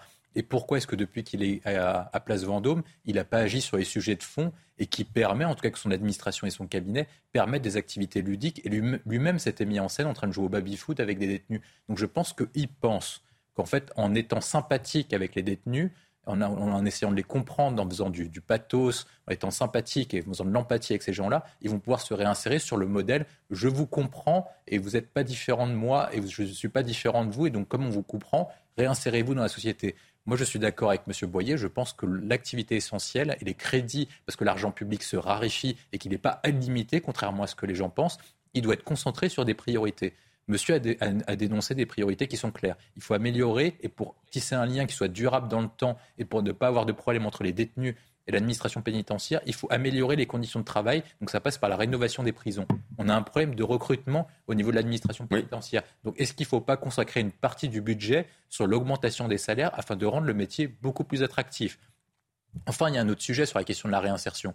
Et comme monsieur le rappelait, c'est est-ce qu'on va permettre, est-ce qu'en faisant du karting ou même des activités J'entends effectivement, peut-être que tout le monde a le droit à un loisir, mais est-ce que les Français peuvent entendre le message que les détenus, on doit travailler et imaginer des, nouveaux loisirs pour les détenus plutôt que leurs conditions de réinsertion? Ils ont plusieurs objectifs à la peine. C'est de les sortir de la société parce qu'ils sont nuisibles et qu'ils ont commis soit un délit, soit un crime. Le deuxième point, c'est qu'il faut qu'ils réparent les victimes en les indemnisant ou en, faisant leur peine. Le troisième point, c'est est-ce qu'ils peuvent se réinsérer dans la société et comment les réinsérer au mieux dans la société? C'est qu'ils aient un travail qui s'intègre dans la société, voire qui s'assimile à la culture française. Et est-ce qu'il ne faut pas concentrer les activités et leur, temps disponible sur ces sujets-là plutôt que les activités ludiques qui ne le feront pas sortir du quotidien? Moi, je pense que ce type d'activité les enferme dans une case plutôt qu'on, alors que l'objectif, ça doit être d'essayer de les élever en les réinsérant dans la société, leur proposer quelque chose de plus grand que la condition dans laquelle ils étaient avant de rentrer en prison. Cédric Boyer, ce n'est pas une très bonne publicité pour euh, celles et ceux qui voudraient faire votre métier ou pour recruter justement dans, l'univers carcéral pour travailler dans ce, dans ce domaine, euh, on l'imagine. Bien au contraire, ou alors ça peut créer peut-être un, électrochoc et euh, se dire qu'il y a quelque chose à faire et une mission dans laquelle il faudrait s'investir. Écoutez, je pense pas que cet événement-là puisse euh, être un bon moyen pour favoriser les campagnes de recrutement. On verra. L'avenir nous donnera peut-être euh, nous, donnera peut-être tort d'ici là. Et personnellement, si on veut vraiment euh, changer les, conditions de, travail euh, en détention, que ce soit pour le personnel, mais aussi pour les personnes détenues, euh, le ministère doit, mettre la main à la poche et changer, rénover les, le parc pénitentiaire, notamment son pénitentiaire de Fresnes, et revoir les, statuts euh, pour les personnes de surveillance en revalorisant le salaire et la catégorie pour le personnel. Ouais. Christian Proto, ça va attendre les relations, on le disait tout à l'heure, alors peut-être entre les gardiens et les détenus, mais aussi avec les policiers sur, sur le terrain. Enfin, tout ça n'est pas une très très bonne publicité pour les messages que l'on souhaite faire passer pour euh, essayer de pacifier les euh, tensions qui existent Ça a au moins un avantage, c'est que ça fait parler. Et ça fait parler de quelque chose dont personne ne veut entendre parler. Il faut, dire les choses telles qu'elles sont. Ce que dit M. Boyer et qu'avait rappelé William sur le problème lié au recrutement euh, dans, euh, au ministère de la, Justice en particulier euh, en milieu pénitentiaire est une réalité, comme c'est une réalité sur l'état de nos hôpitaux, sur l'état de, de, nos commissariats, sur l'état de la disparition d'un certain nombre de brigades, sur l'état de la fonction publique d'une manière générale. Ce que je voudrais pas oublier, ce qu'il faudrait pas oublier, je, ça m'embête un petit peu. dans le fond, au moins, ça aurait été un bon prétexte qu'on se limite à cet événement et qu'on oublie les gens qui l'ont fait. Et c'est des associations, je suis désolé, c'est pas l'argent de l'État. Bah si. Non. Elles sont subventionnées. Non, non, bah, ils sont subventionnés. Non, non, mais non. On peut pas dire ça. La preuve. Euh, non, puis, et puis elles, essaient de faire, de faire le bien aussi. Il ne faut pas voir le mal partout, Jean Messia. Ces associations, elles essaient de faire des choses quand même. Et je, voudrais en profiter pour. Elles ne sont pas coupables. Quoi. Non, mais attendez, c'est pas des philanthropes qui font ça. Euh. Je voudrais reparler de celui dont j'ai pas, pas donné le nom tout à l'heure et je m'en excuse. C'est Malou Mansouri qui avait fait ça avec du hip-hop, ça avait fait hurler il y a, il y a 15 ans, mm. et ça continue. Il a fait plus de 300 événements, euh, personne n'en parle, et il les organise. Et ce sont des associations, et c'est un ancien détenu. Et quand il vous explique, quand vous, vous prenez le temps de lire un petit peu le pourquoi du comment, pourquoi il fait ça, il vous montre que il vous, il vous parle de la réinsertion. Donc cette réinsertion, il suffit pas d'en parler à travers un événement qui peut choquer parce que effectivement, il y a du karting mais il y avait des, il sautait sur des pneus, ça a été fait aussi avec les moyens du bord, il y avait du tiré de corde. Faut pas tout, tout mettre. Tout mélanger. Tout mélanger. Il y a un vrai problème de réinsertion dans ce pays. Point. Et donc, pour préparer la réinsertion, il faut décider de ce que l'on fait dans les prisons. Si le travail doit être, pour, comme ça a été à une époque, un moyen pour certaines entreprises de gagner facilement de l'argent sans que le pécule pour les prisonniers euh, puisse effectivement les amener à avoir un peu d'argent en sortant, ou parce qu'on participe, et il y en a qui le font, hein. Faut pas, il y en a qui arrivent à passer des diplômes, faire des études, mais je pense que c'est un vrai problème aussi. il faut se poser cette question. Oui, William T. Et après Jean Messia pour conclure. La, question, moi je suis d'accord avec toi, Christian. De toute façon, les associations, on critique trop l'individualisme ici pour ne pas féliciter des gens qui consacrent leur temps et leur argent à l'activité du bien commun. Puis essayer de faire des choses aussi, tout simplement. Par, contre, on peut être en, proactif. Par contre, on peut être en désaccord avec la méthode. On peut le féliciter pour leur engagement, mais être en désaccord avec la méthode. Moi, je pense que le sujet essentiel, c'est le profil des personnes qui sont, qui sont ici. Il y a des personnes peut-être qui récidiveront et quoi qu'il arrive, ne pourront pas être sorties, ne, ne sont pas récérables. ça arrive toujours. Sur le reste, et la majorité d'entre eux, qu'est-ce qu'ils peuvent faire pour se réinsérer dans la société? Au vu de leur âge, et éventuellement au vu de la durée de leur condamnation. C'est-à-dire qu'ils vont arriver éventuellement sur le marché du travail entre 28 et 30 ans. Je pense que le sujet essentiel pour eux, c'est d'avoir des qualifications pour se réinsérer sur le marché du travail. Et si vous faites passer davantage la société du loisir sur la société du travail, ils vont se réinsérer avec une mauvaise esprit dans la société. C'est ce que précisait Cédric Boyer. En 30 secondes, vraiment, pour euh, conclure et vous donner le mot de la fin sur ce sujet, Jean Messia. La, première chose, c'est que le, le, financement est public ou parapublic, c'est une évidence. Toutes ces associations sont gavées de financement public. Il n'y a pas de raison. Ça, c'est vous qui le dites. Il n'y a pas de raison. Vous qui le dites. On n'a aucun document qui peut l'attester, Jean. Non, mais attendez, si c'était des financements privés, excusez-moi, euh, je pense que la polémique aurait été dégonflée vite fait, parce que le philanthrope, le ou les philanthropes en question, se serait euh, euh, manifesté pour le, pour le dire. non, ça a été diffusé sur YouTube, donc on ne peut pas le démentir. Ça, c'est la première chose. La deuxième chose, c'est qu'au vu des activités euh, euh, des activités aquatiques et des activités de karting assez polluantes et dans, dans, une période où on lutte contre les gaspillages. J'ai parcouru, ça c'est pour la petite anecdote, j'ai parcouru les comptes des principaux responsables écologistes, à commencer par Julien Bayou qui voulait interdire les jets privés. Je, je n'ai rien vu, euh, de, de, aucun message qui dénonce ce, ce, ce type d'activité. Donc évidemment, euh, qu'il euh, y a une contradiction dans, ce système qui autorise certaines activités, pas d'autres. Merci, merci infiniment Cédric Boyer d'être euh, passé par la case la, belle équipe. Vous vouliez dire rajouter peut-être un petit mot pour, pour conclure avant de nous quitter vraiment en quelques secondes et, conclure sur le fait que la prison, c'est un milieu privatif de liberté. Voilà. Merci beaucoup Cédric Boyer. Le message est, est passé. On se retrouve dans quelques instants pour d'autres débats dans la belle équipe. À tout de suite. La dernière demi-heure de la belle équipe avec euh, d'autres débats à venir, mais d'abord un point sur l'actualité. Arthur Muriot. Une jeune femme âgée de 18 ans a été égorgée la nuit dernière à Carrière-sur-Seine dans les Yvelines. Son petit ami âgé de 20 ans et un de ses amis ont été interpellés et placés en garde à vue. Selon les premiers éléments de l'enquête, il s'agirait d'un homicide par conjoint. Lors de l'arrivée des policiers, le petit ami aurait déclaré avoir fait, je cite, une connerie. L'enquête a été confiée au commissariat de Sartrouville. Dans le cadre de la lutte contre les incendies, 3000 postes de gendarmes verts seront créés. C'est ce qu'a annoncé Gérald Darmanin dans un entretien au JDD. Ils viendront donc compléter l'unité de cet office fondée en 2004. L'une de leurs fonctions sera notamment d'améliorer le travail d'enquête judiciaire dans les affaires d'incendie volontaires. Yannick Jadot et une centaine d'élus écologistes veulent une refondation du parti Europe Écologie Les Verts. Ils veulent en faire une formation plus ouverte en direction du milieu associatif. Le parti organisera son congrès en décembre. Le député Julien Bayou devrait y affronter Marine Tondelier, elle aussi candidate au poste de secrétaire national d'Europe Écologie Les Verts. Prochain point sur l'actualité dans une demi-heure. À présent, un, sujet euh, grave, lourd, un sujet tabou. Parfois, c'est le sujet de la fin de vie dont on va parler avec euh, nos invités qui touchent évidemment euh, tous les Français, de près ou de loin. Et aujourd'hui, dans une lettre ouverte parue dans le journal du dimanche, la chanteuse et actrice bien connue Lynn Renault et Olivier Falorni, député de la Charente-Maritime et rapporteur général de la proposition de loi sur la fin de vie, appellent à légaliser l'aide active à mourir. Explication de Célia Judas et on en parle après. Lynn Renault prend une nouvelle fois la plume dans le journal du dimanche. Aux côtés d'Olivier Falorni, elle appelle la France et ses parlementaires à se saisir d'un sujet encore tabou, celui de la légalisation de l'aide active à mourir. Comment ne pas comprendre que certains de nos concitoyens, parce qu'ils sont atteints d'un cancer généralisé, d'une sclérose en plaques ou de la maladie de Charcot en phase avancée, souhaitent abréger leur vie? L'actrice dresse un constat terrible. Chaque année, entre 2 et 4 000 euthanasies clandestines seraient pratiquées en France. En refusant jusqu'à présent de légaliser toute aide active à mourir, la France a fait preuve d'une grande hypocrisie.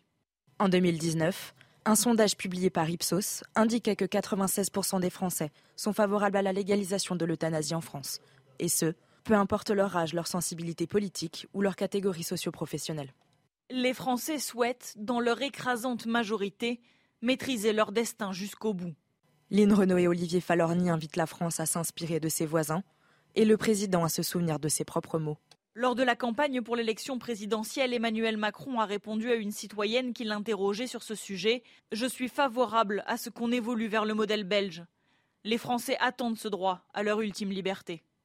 Certains pays européens ont déjà légiféré sur le droit de leurs citoyens à choisir leur fin de vie. C'est notamment le cas des Pays-Bas, de la Belgique ou encore de la Suisse.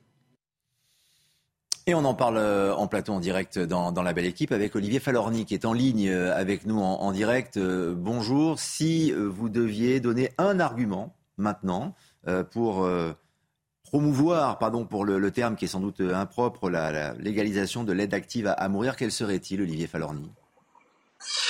Bonjour et merci pour votre invitation. Écoutez, s'il y avait un argument, j'allais dire cet argument, il est dans la vie malheureusement de chaque famille française. C'est-à-dire que chacune euh, et chacun d'entre nous euh, a été et ou sera confronté euh, dans son environnement proche à des agonies insupportables, à des fins de vie qui ne respectent pas la volonté du malade dans bien des cas. donc je crois que finalement l'argument il est dans la vie. vous savez, c'est un débat qui évidemment est, un débat philosophique et, évidemment qui qui qui nécessite euh, un débat et, qui le mérite largement, mais euh, dans, dans la vie de tous les jours, euh, nous voyons bien qu'aujourd'hui, la France est dans une totale hypocrisie. Quand on, repas, quand on compare ce qui se passe aujourd'hui ici en France et, et, dans les pays frontaliers qui ont légiféré depuis longtemps, on voit bien qu'un certain nombre de personnes ici en France ne meurent pas dans de bonnes conditions.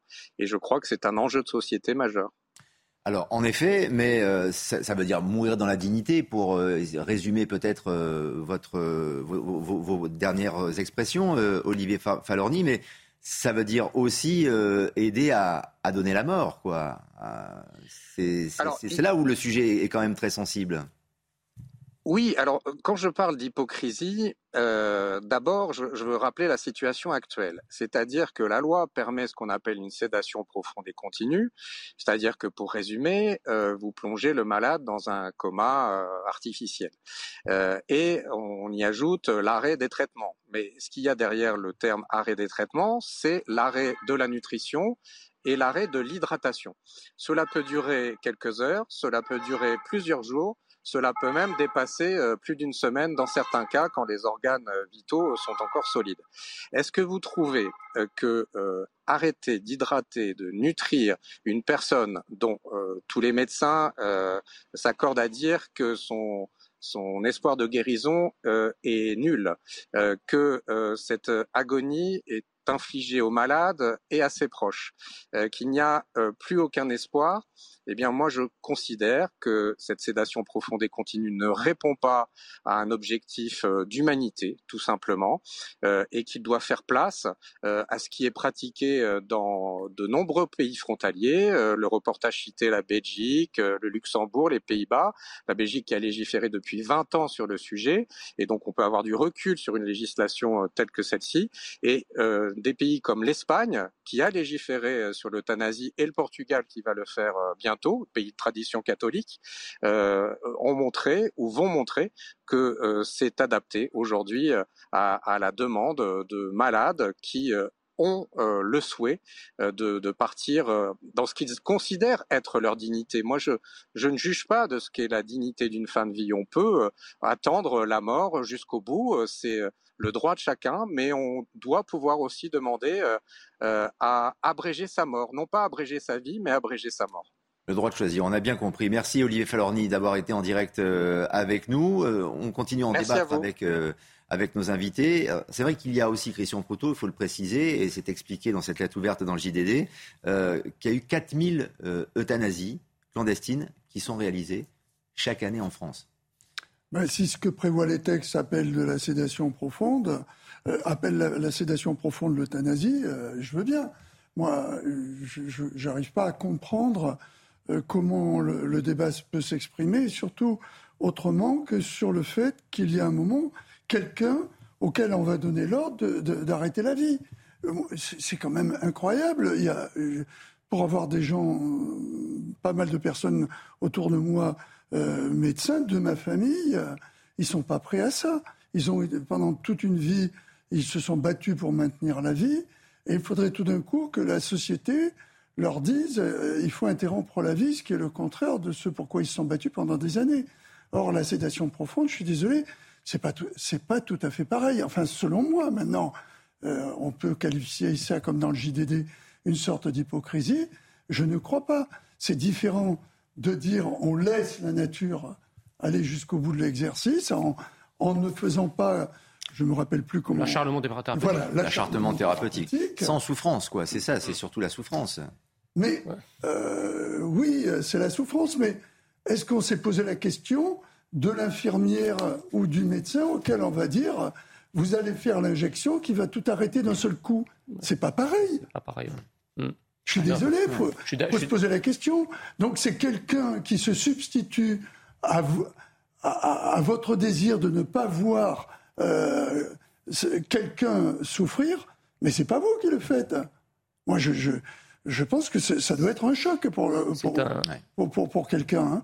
Pour avoir eu des décisions à prendre euh, comme ça, dans des conditions terribles, je peux vous dire que c'est pas évident. Bien sûr.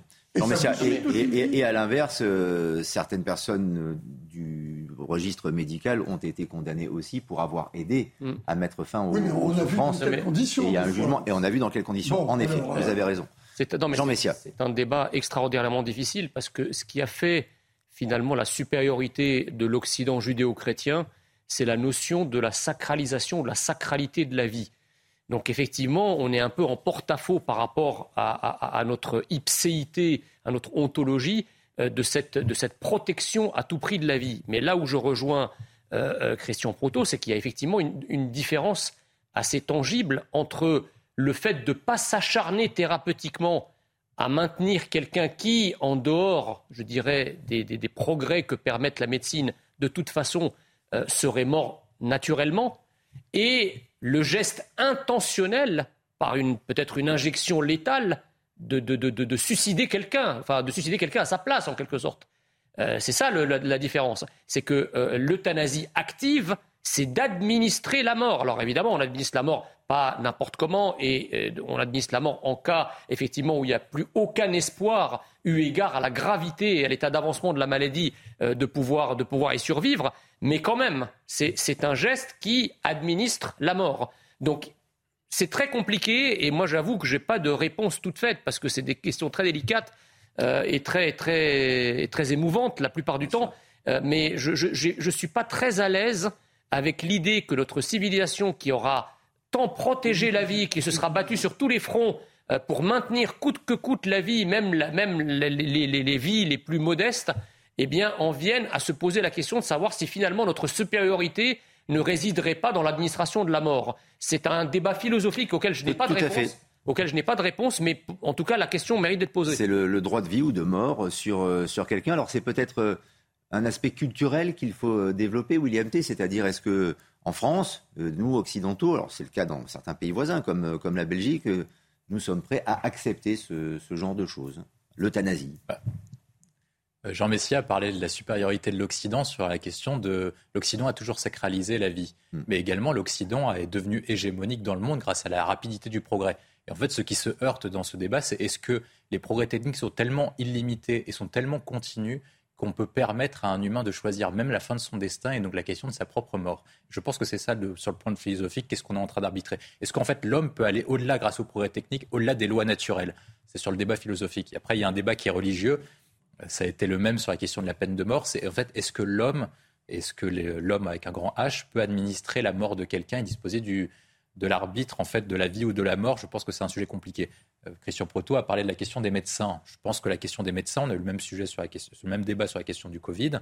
Les médecins en fait attendent un ordre et une direction claire de la part des pouvoirs publics et ne veulent pas choisir à la place des pouvoirs publics ou encore moins à la place d'une personne effectivement, leur serment d'Hippocrate les oblige à conduire et à soigner le maximum de vie possible. Mais si par cas ils avaient des décisions des pouvoirs publics, ils pourraient choisir d'administrer la mort à quelqu'un. Le sujet, moi, je pense que ne doit pas être réglé au Parlement, il doit être réglé par référendum. Il ne faut, pas, faut pas régler le sujet euh, à la différence du mariage pour tous, surtout les questions de société. Moi, je pense qu'il faut passer par référendum. Je pense que c'est au peuple français de choisir. Moi, personnellement, je pense que dans la dignité humaine, dans les cas les plus critiques et les plus graves, il faut que les personnes puissent de partir de façon digne, parce que je pense que c'est pas. Si on est tous égaux face à la mort, on est inégaux en fonction de la mort qu'on subit. Et donc, du coup, chacun a le droit à une mort qui est digne. Et dans les cas les plus particuliers, je pense que beaucoup de personnes ont peur de l'histoire qu'ils vont laisser, de l'image qu'ils vont laisser notamment à leurs descendants et leurs enfants. Et ils ont le droit de choisir au moins, surtout les plus modestes, de partir dans la dignité et dans le respect. Sujet tabou, sujet lourd, en fait, effectivement, est très très complexe et, euh, en effet, c'est un, sujet qui pourrait durer encore pendant, des heures sur, euh, sur ce plateau. On va l'interrompre euh, provisoirement pour, avec une transition, je l'espère, la plus douce possible, passer à, un autre sujet que j'aimerais vous soumettre parce que c'est un sujet qui est très important là aussi, qui concerne l'eau, qui est sans doute ce qui est le plus précieux sur la Terre. Et euh, lors d'un été euh, comme le nôtre, frappé par la sécheresse, par les incendies, par la crise énergétique, la crise environnementale, il y a des chiffres assez effarants dans le quotidien Le Parisien aujourd'hui en France aujourd'hui sur le gaspillage de l'eau. Chaque année en France, des millions de mètres cubes d'eau disparaissent avant d'arriver dans nos robinets à cause d'un réseau vétus qui date des années 50 et 60. Ça veut dire qu'il y a une déperdition énorme. Jean Messia, ça me paraît dingue. C'est l'équivalent de 300 000 piscines olympiques qui sont inutilisées chaque année en France. Vous vous rendez compte? Pour les agriculteurs, mm. pour éteindre les incendies, pour l'énergie. Quel gâchis Oui, oui, non, mais c'est vrai. Malheureusement, la France n'est pas un cas unique. Alors évidemment, plusieurs vices ne font pas une vertu. Mais euh, ayant vécu dans plusieurs pays du monde, à la fois dans, dans les pays du tiers-monde et dans des pays développés, je peux vous dire que la vétusté des réseaux de distribution d'eau se pose avec euh, plus ou moins d'acuité, mais partout dans le monde. Et effectivement, il, s'agit d'investir dans euh, la rénovation des, réseaux d'eau, mais qui, est toujours très compliqué. Euh, notamment dans les, dans les centres-villes, etc. C'est des travaux qui sont à la fois très coûteux et très dérangeants. Donc euh, la question de l'eau est une, est une question primordiale, puisque avec le, le changement climatique auquel nous assistons, euh, l'eau va, va et est déjà dans, dans, certains endroits dans le monde et va aussi en France et dans les pays qui n'avaient pas ce problème-là devenir une ressource rare et très précieuse.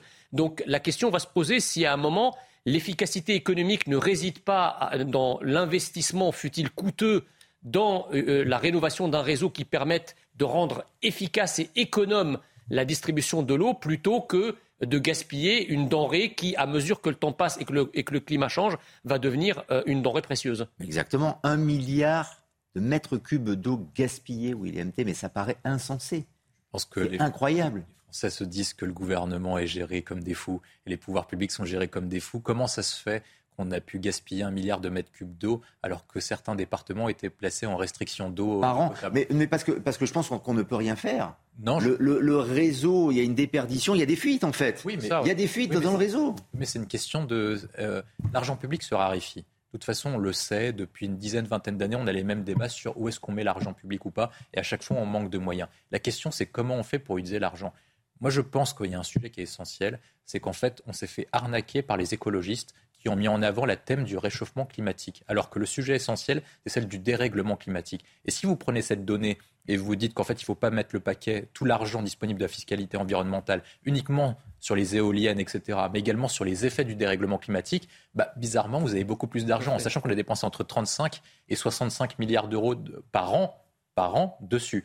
Et si vous avez ces 65 à 35 à 65 milliards d'euros par an, est-ce que vous n'avez pas l'argent nécessaire pour lancer des grands plans d'investissement, notamment pour refaire toutes les canalisations et mettre en place l'économie circulaire et tous les sujets, les infrastructures nécessaires au stockage, etc., pour maintenir l'eau en sachant que c'est une ressource stratégique. oui. Bah oui, je pense, bah, évidemment. Mais le souci, à chaque fois, c'est toujours la même chose. C'est pareil que sur les prisons. C'est des arbitrages qu'on n'a jamais voulu faire. On a voulu tout faire en même temps et répondre à l'émotion et aux besoins immédiats. Et comme il faisait chaud, de temps en temps, il y a eu des canicules en 2030, on s'est dit, ah bah tiens, maintenant, comme il fait chaud, il faut lutter contre le réchauffement climatique, comme si la France, elle seule, pouvait régler les problèmes de réchauffement climatique. Par contre, et je pense que les Français vont être sujets dessus, c'est que si on ne peut pas lutter à nous seuls contre le réchauffement climatique, les pouvoirs publics sont responsables si, le gouvernement n'agit pas sur les effets du dérèglement climatique. Et là, on peut agir concrètement. Il faut revenir à un État stratège gaulien qui repose sur le commissariat au plan et les grands projets. Autre information, autre paramètre, euh, ramification des chiffres effarants que, je vous donne. On peut remettre la petite citation euh, à l'antenne. Je vous le disais tout à l'heure, l'équivalent de 300 000 euh, piscines olympiques, mais c'est à l'échelle de la France entière des pertes annuelles par fuite qui représentent l'équivalent de la consommation annuelle d'environ 18 millions d'habitants, Christian Proutot. Mais on pourrait régler tellement de problèmes si on pouvait récupérer cette eau qui est perdue. Oui, alors, je, vais, euh, je vais jouer un petit peu les, empêcheurs de tourner en rond. Elle n'est pas perdue, l'eau. Elle retourne à la terre. Donc, euh, oui, mais on ne peut pas l'exploiter, on ne peut pas l'utiliser. Justement, c'est là où je voulais en venir. Hmm. On ne peut pas l'exploiter. Il ne faut pas oublier que la distribution de l'eau en France, elle, elle a été privatisée en, en majorité. Bien sûr, il y a des collectivités locales qui se regroupent pour distribuer l'eau, mais ça a été mis euh, autour de, de grandes entreprises qui font de la gestion de l'eau une économie. Il y a plein de gens qui s'enrichissent sur la distribution de l'eau.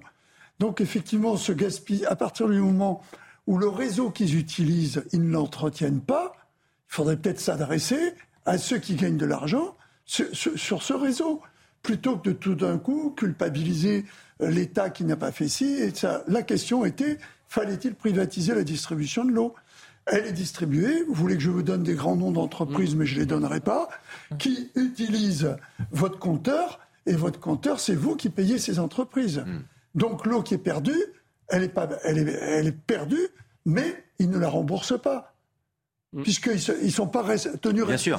Non, mais sur l'utilisation, enfin, ça paraît fou avec euh, ce besoin absolu Mais de, de- de- de l'eau d'éléments. Mais Ça, il faudrait peut-être les- C'est tellement injuste, quoi. les obliger Ouais. à, à intervenir sur l'entretien du réseau. Ouais, ouais, c'est ça. Enfin, c'est même pas l'entretien, c'est la reconstruction. Mais- C'est la reconstruction du réseau, Jean Si on Messia. plutôt met le doigt sur un, un- un point très très important, c'est-à-dire que l'eau n'est pas un bien comme un autre. Euh, l- l'eau n'est pas marchandable en quelque sorte. c'est l'élément principal de vie, euh, Mais Jean oui, c'est Messia. ça, c'est-à-dire vous oui. pouvez vivre, vous pouvez vivre sans électricité, vous pouvez vivre sans On peut téléphone. pas vivre sans eau. Mais vous pouvez pas Ce n'est pas possible, Donc oui. en fait, l'eau, si vous la mettez dans le marché, c'est-à-dire si vous la privatisez, vous créez un marché captif. Or, derrière, qu'ont qu'ont intérêt à faire les entreprises qui récupèrent l'exploitation et la distribution de l'eau? Eh bien, elles ont intérêt à vous facturer l'eau en permanence pour récupérer du bénéfice, mais à amoindrir tout ce qui gr- grève ces bénéfices, à savoir les investissements dans euh, euh, les infrastructures euh, qui permettent de distribuer l'eau. Et c'est exactement ce qui s'est passé. Et c'est pas le seul exemple. En Californie, par exemple, lorsqu'ils ont privatisé le réseau de l'électricité, qu'est-ce que- qu'est-ce qu'ont fait les entreprises électriques californiennes? Elles ont continué à distribuer l'électricité en montant progressivement leurs tarifs sans investir un copec dans la rénovation du réseau électrique. Eh bien, à la fin des années 90, vous avez eu de- de- des pannes gigantesques dans le réseau électrique californien, à la faveur d'ailleurs d'une d'une chaleur, puisqu'il y avait beaucoup de climatiseurs. Et donc, la Californie a basculé dans une sorte de tiers-mondisation de son électricité, alors qu'en la privatisant, on pensait la moderniser. Ben, c'est exactement ce qui s'est passé en France pour l'eau. On pensait moderniser le secteur de l'eau en le, déli- en le- en le mettant dans les mains du privé. Or, le privé n'investit pas comme l'État, parce que l'État, il investit beaucoup parce qu'il n'est pas soumis à la loi marchande. Donc, il peut rénover, il, peut, il peut investir, ce qui n'est pas le cas des entreprises. Alors, William T, on peut comprendre la réalité économique qui est en train de, de dépeindre Jean Messia, mais là, là, il y a une véritable urgence. Et puis surtout un gâchis, un gaspillage incroyable. L'eau l'eau est là. Parfaitement. Elle est là sous nos pieds. Et on a, on a deux solutions. Quand vous avez des entreprises qui sont en situation de monopole sur un marché, qu'est-ce qu'ils font? Ils font en sorte d'investir le moins possible pour se mettre en position de rente. Donc vous avez deux choix. Soit vous, vous ouvrez à la concurrence pour avoir plus de concurrence afin de créer une concurrence entre les acteurs, mais est-ce qu'un acteur, en ouvrant la concurrence, aura les moyens financiers de relancer les investissements nécessaires sur les infrastructures et euh, réhabiliter tous les, ca- tous les canaux, toutes les canalisations? Non. Donc il ne vous reste plus qu'une seule solution, c'est nationaliser. Il faut que l'État nationalise et fasse payer le coût sur la question de la distribution pour les investissements qui sont nécessaires. Et les investissements nécessaires, j'en ai parlé tout à l'heure, vous prenez une partie de l'argent sur une partie de la fiscalité environnementale en disant que c'est des effets du dérèglement climatique et vous permettez d'investir- d'investir dessus. Et l'autre partie, c'est que vous nationalisez. Vous n'avez pas le choix. Est-ce que le gouvernement serait prêt à le faire? C'est compliqué de, de nationaliser des, des- des entreprises privées comme ça, avec Bah, tous les intérêts vont- que ça peut vont- générer mais Ils également. vont nationaliser EDF complètement. Sur la question de l'électricité, parce qu'ils considèrent que l'électricité est une ressource stratégique majeure en vue de- du conflit entre l'Ukraine et la Russie. Et on peut considérer, au même titre, que l'eau est une ressource stratégique Ah, mais, majeure. majeur, mais, mais- mais même pour l'énergie, l'eau peut, peut, peut nous permettre de, de- de nous éclairer aussi. Quoi, vous voyez, euh. Bah, si par quoi. cas, si par cas, ça se justifie que euh, le réseau est trop vétuste, qu'ils n'ont pas fait les investissements nécessaires, etc., est-ce que l'opinion publique est prête à ce que l'État nationalise? Je pense que le débat s'ouvre. Et pourtant, pas- je suis pas socialiste et je suis pas communiste. Merci à tous les trois. En tout cas, c'est la fin de, de la belle équipe. Merci de nous avoir euh, accompagnés. Punchline dans, dans quelques instants. D'autres informations, d'autres débats à venir. Vous restez avec nous, évidemment, sur CNews. À très bientôt.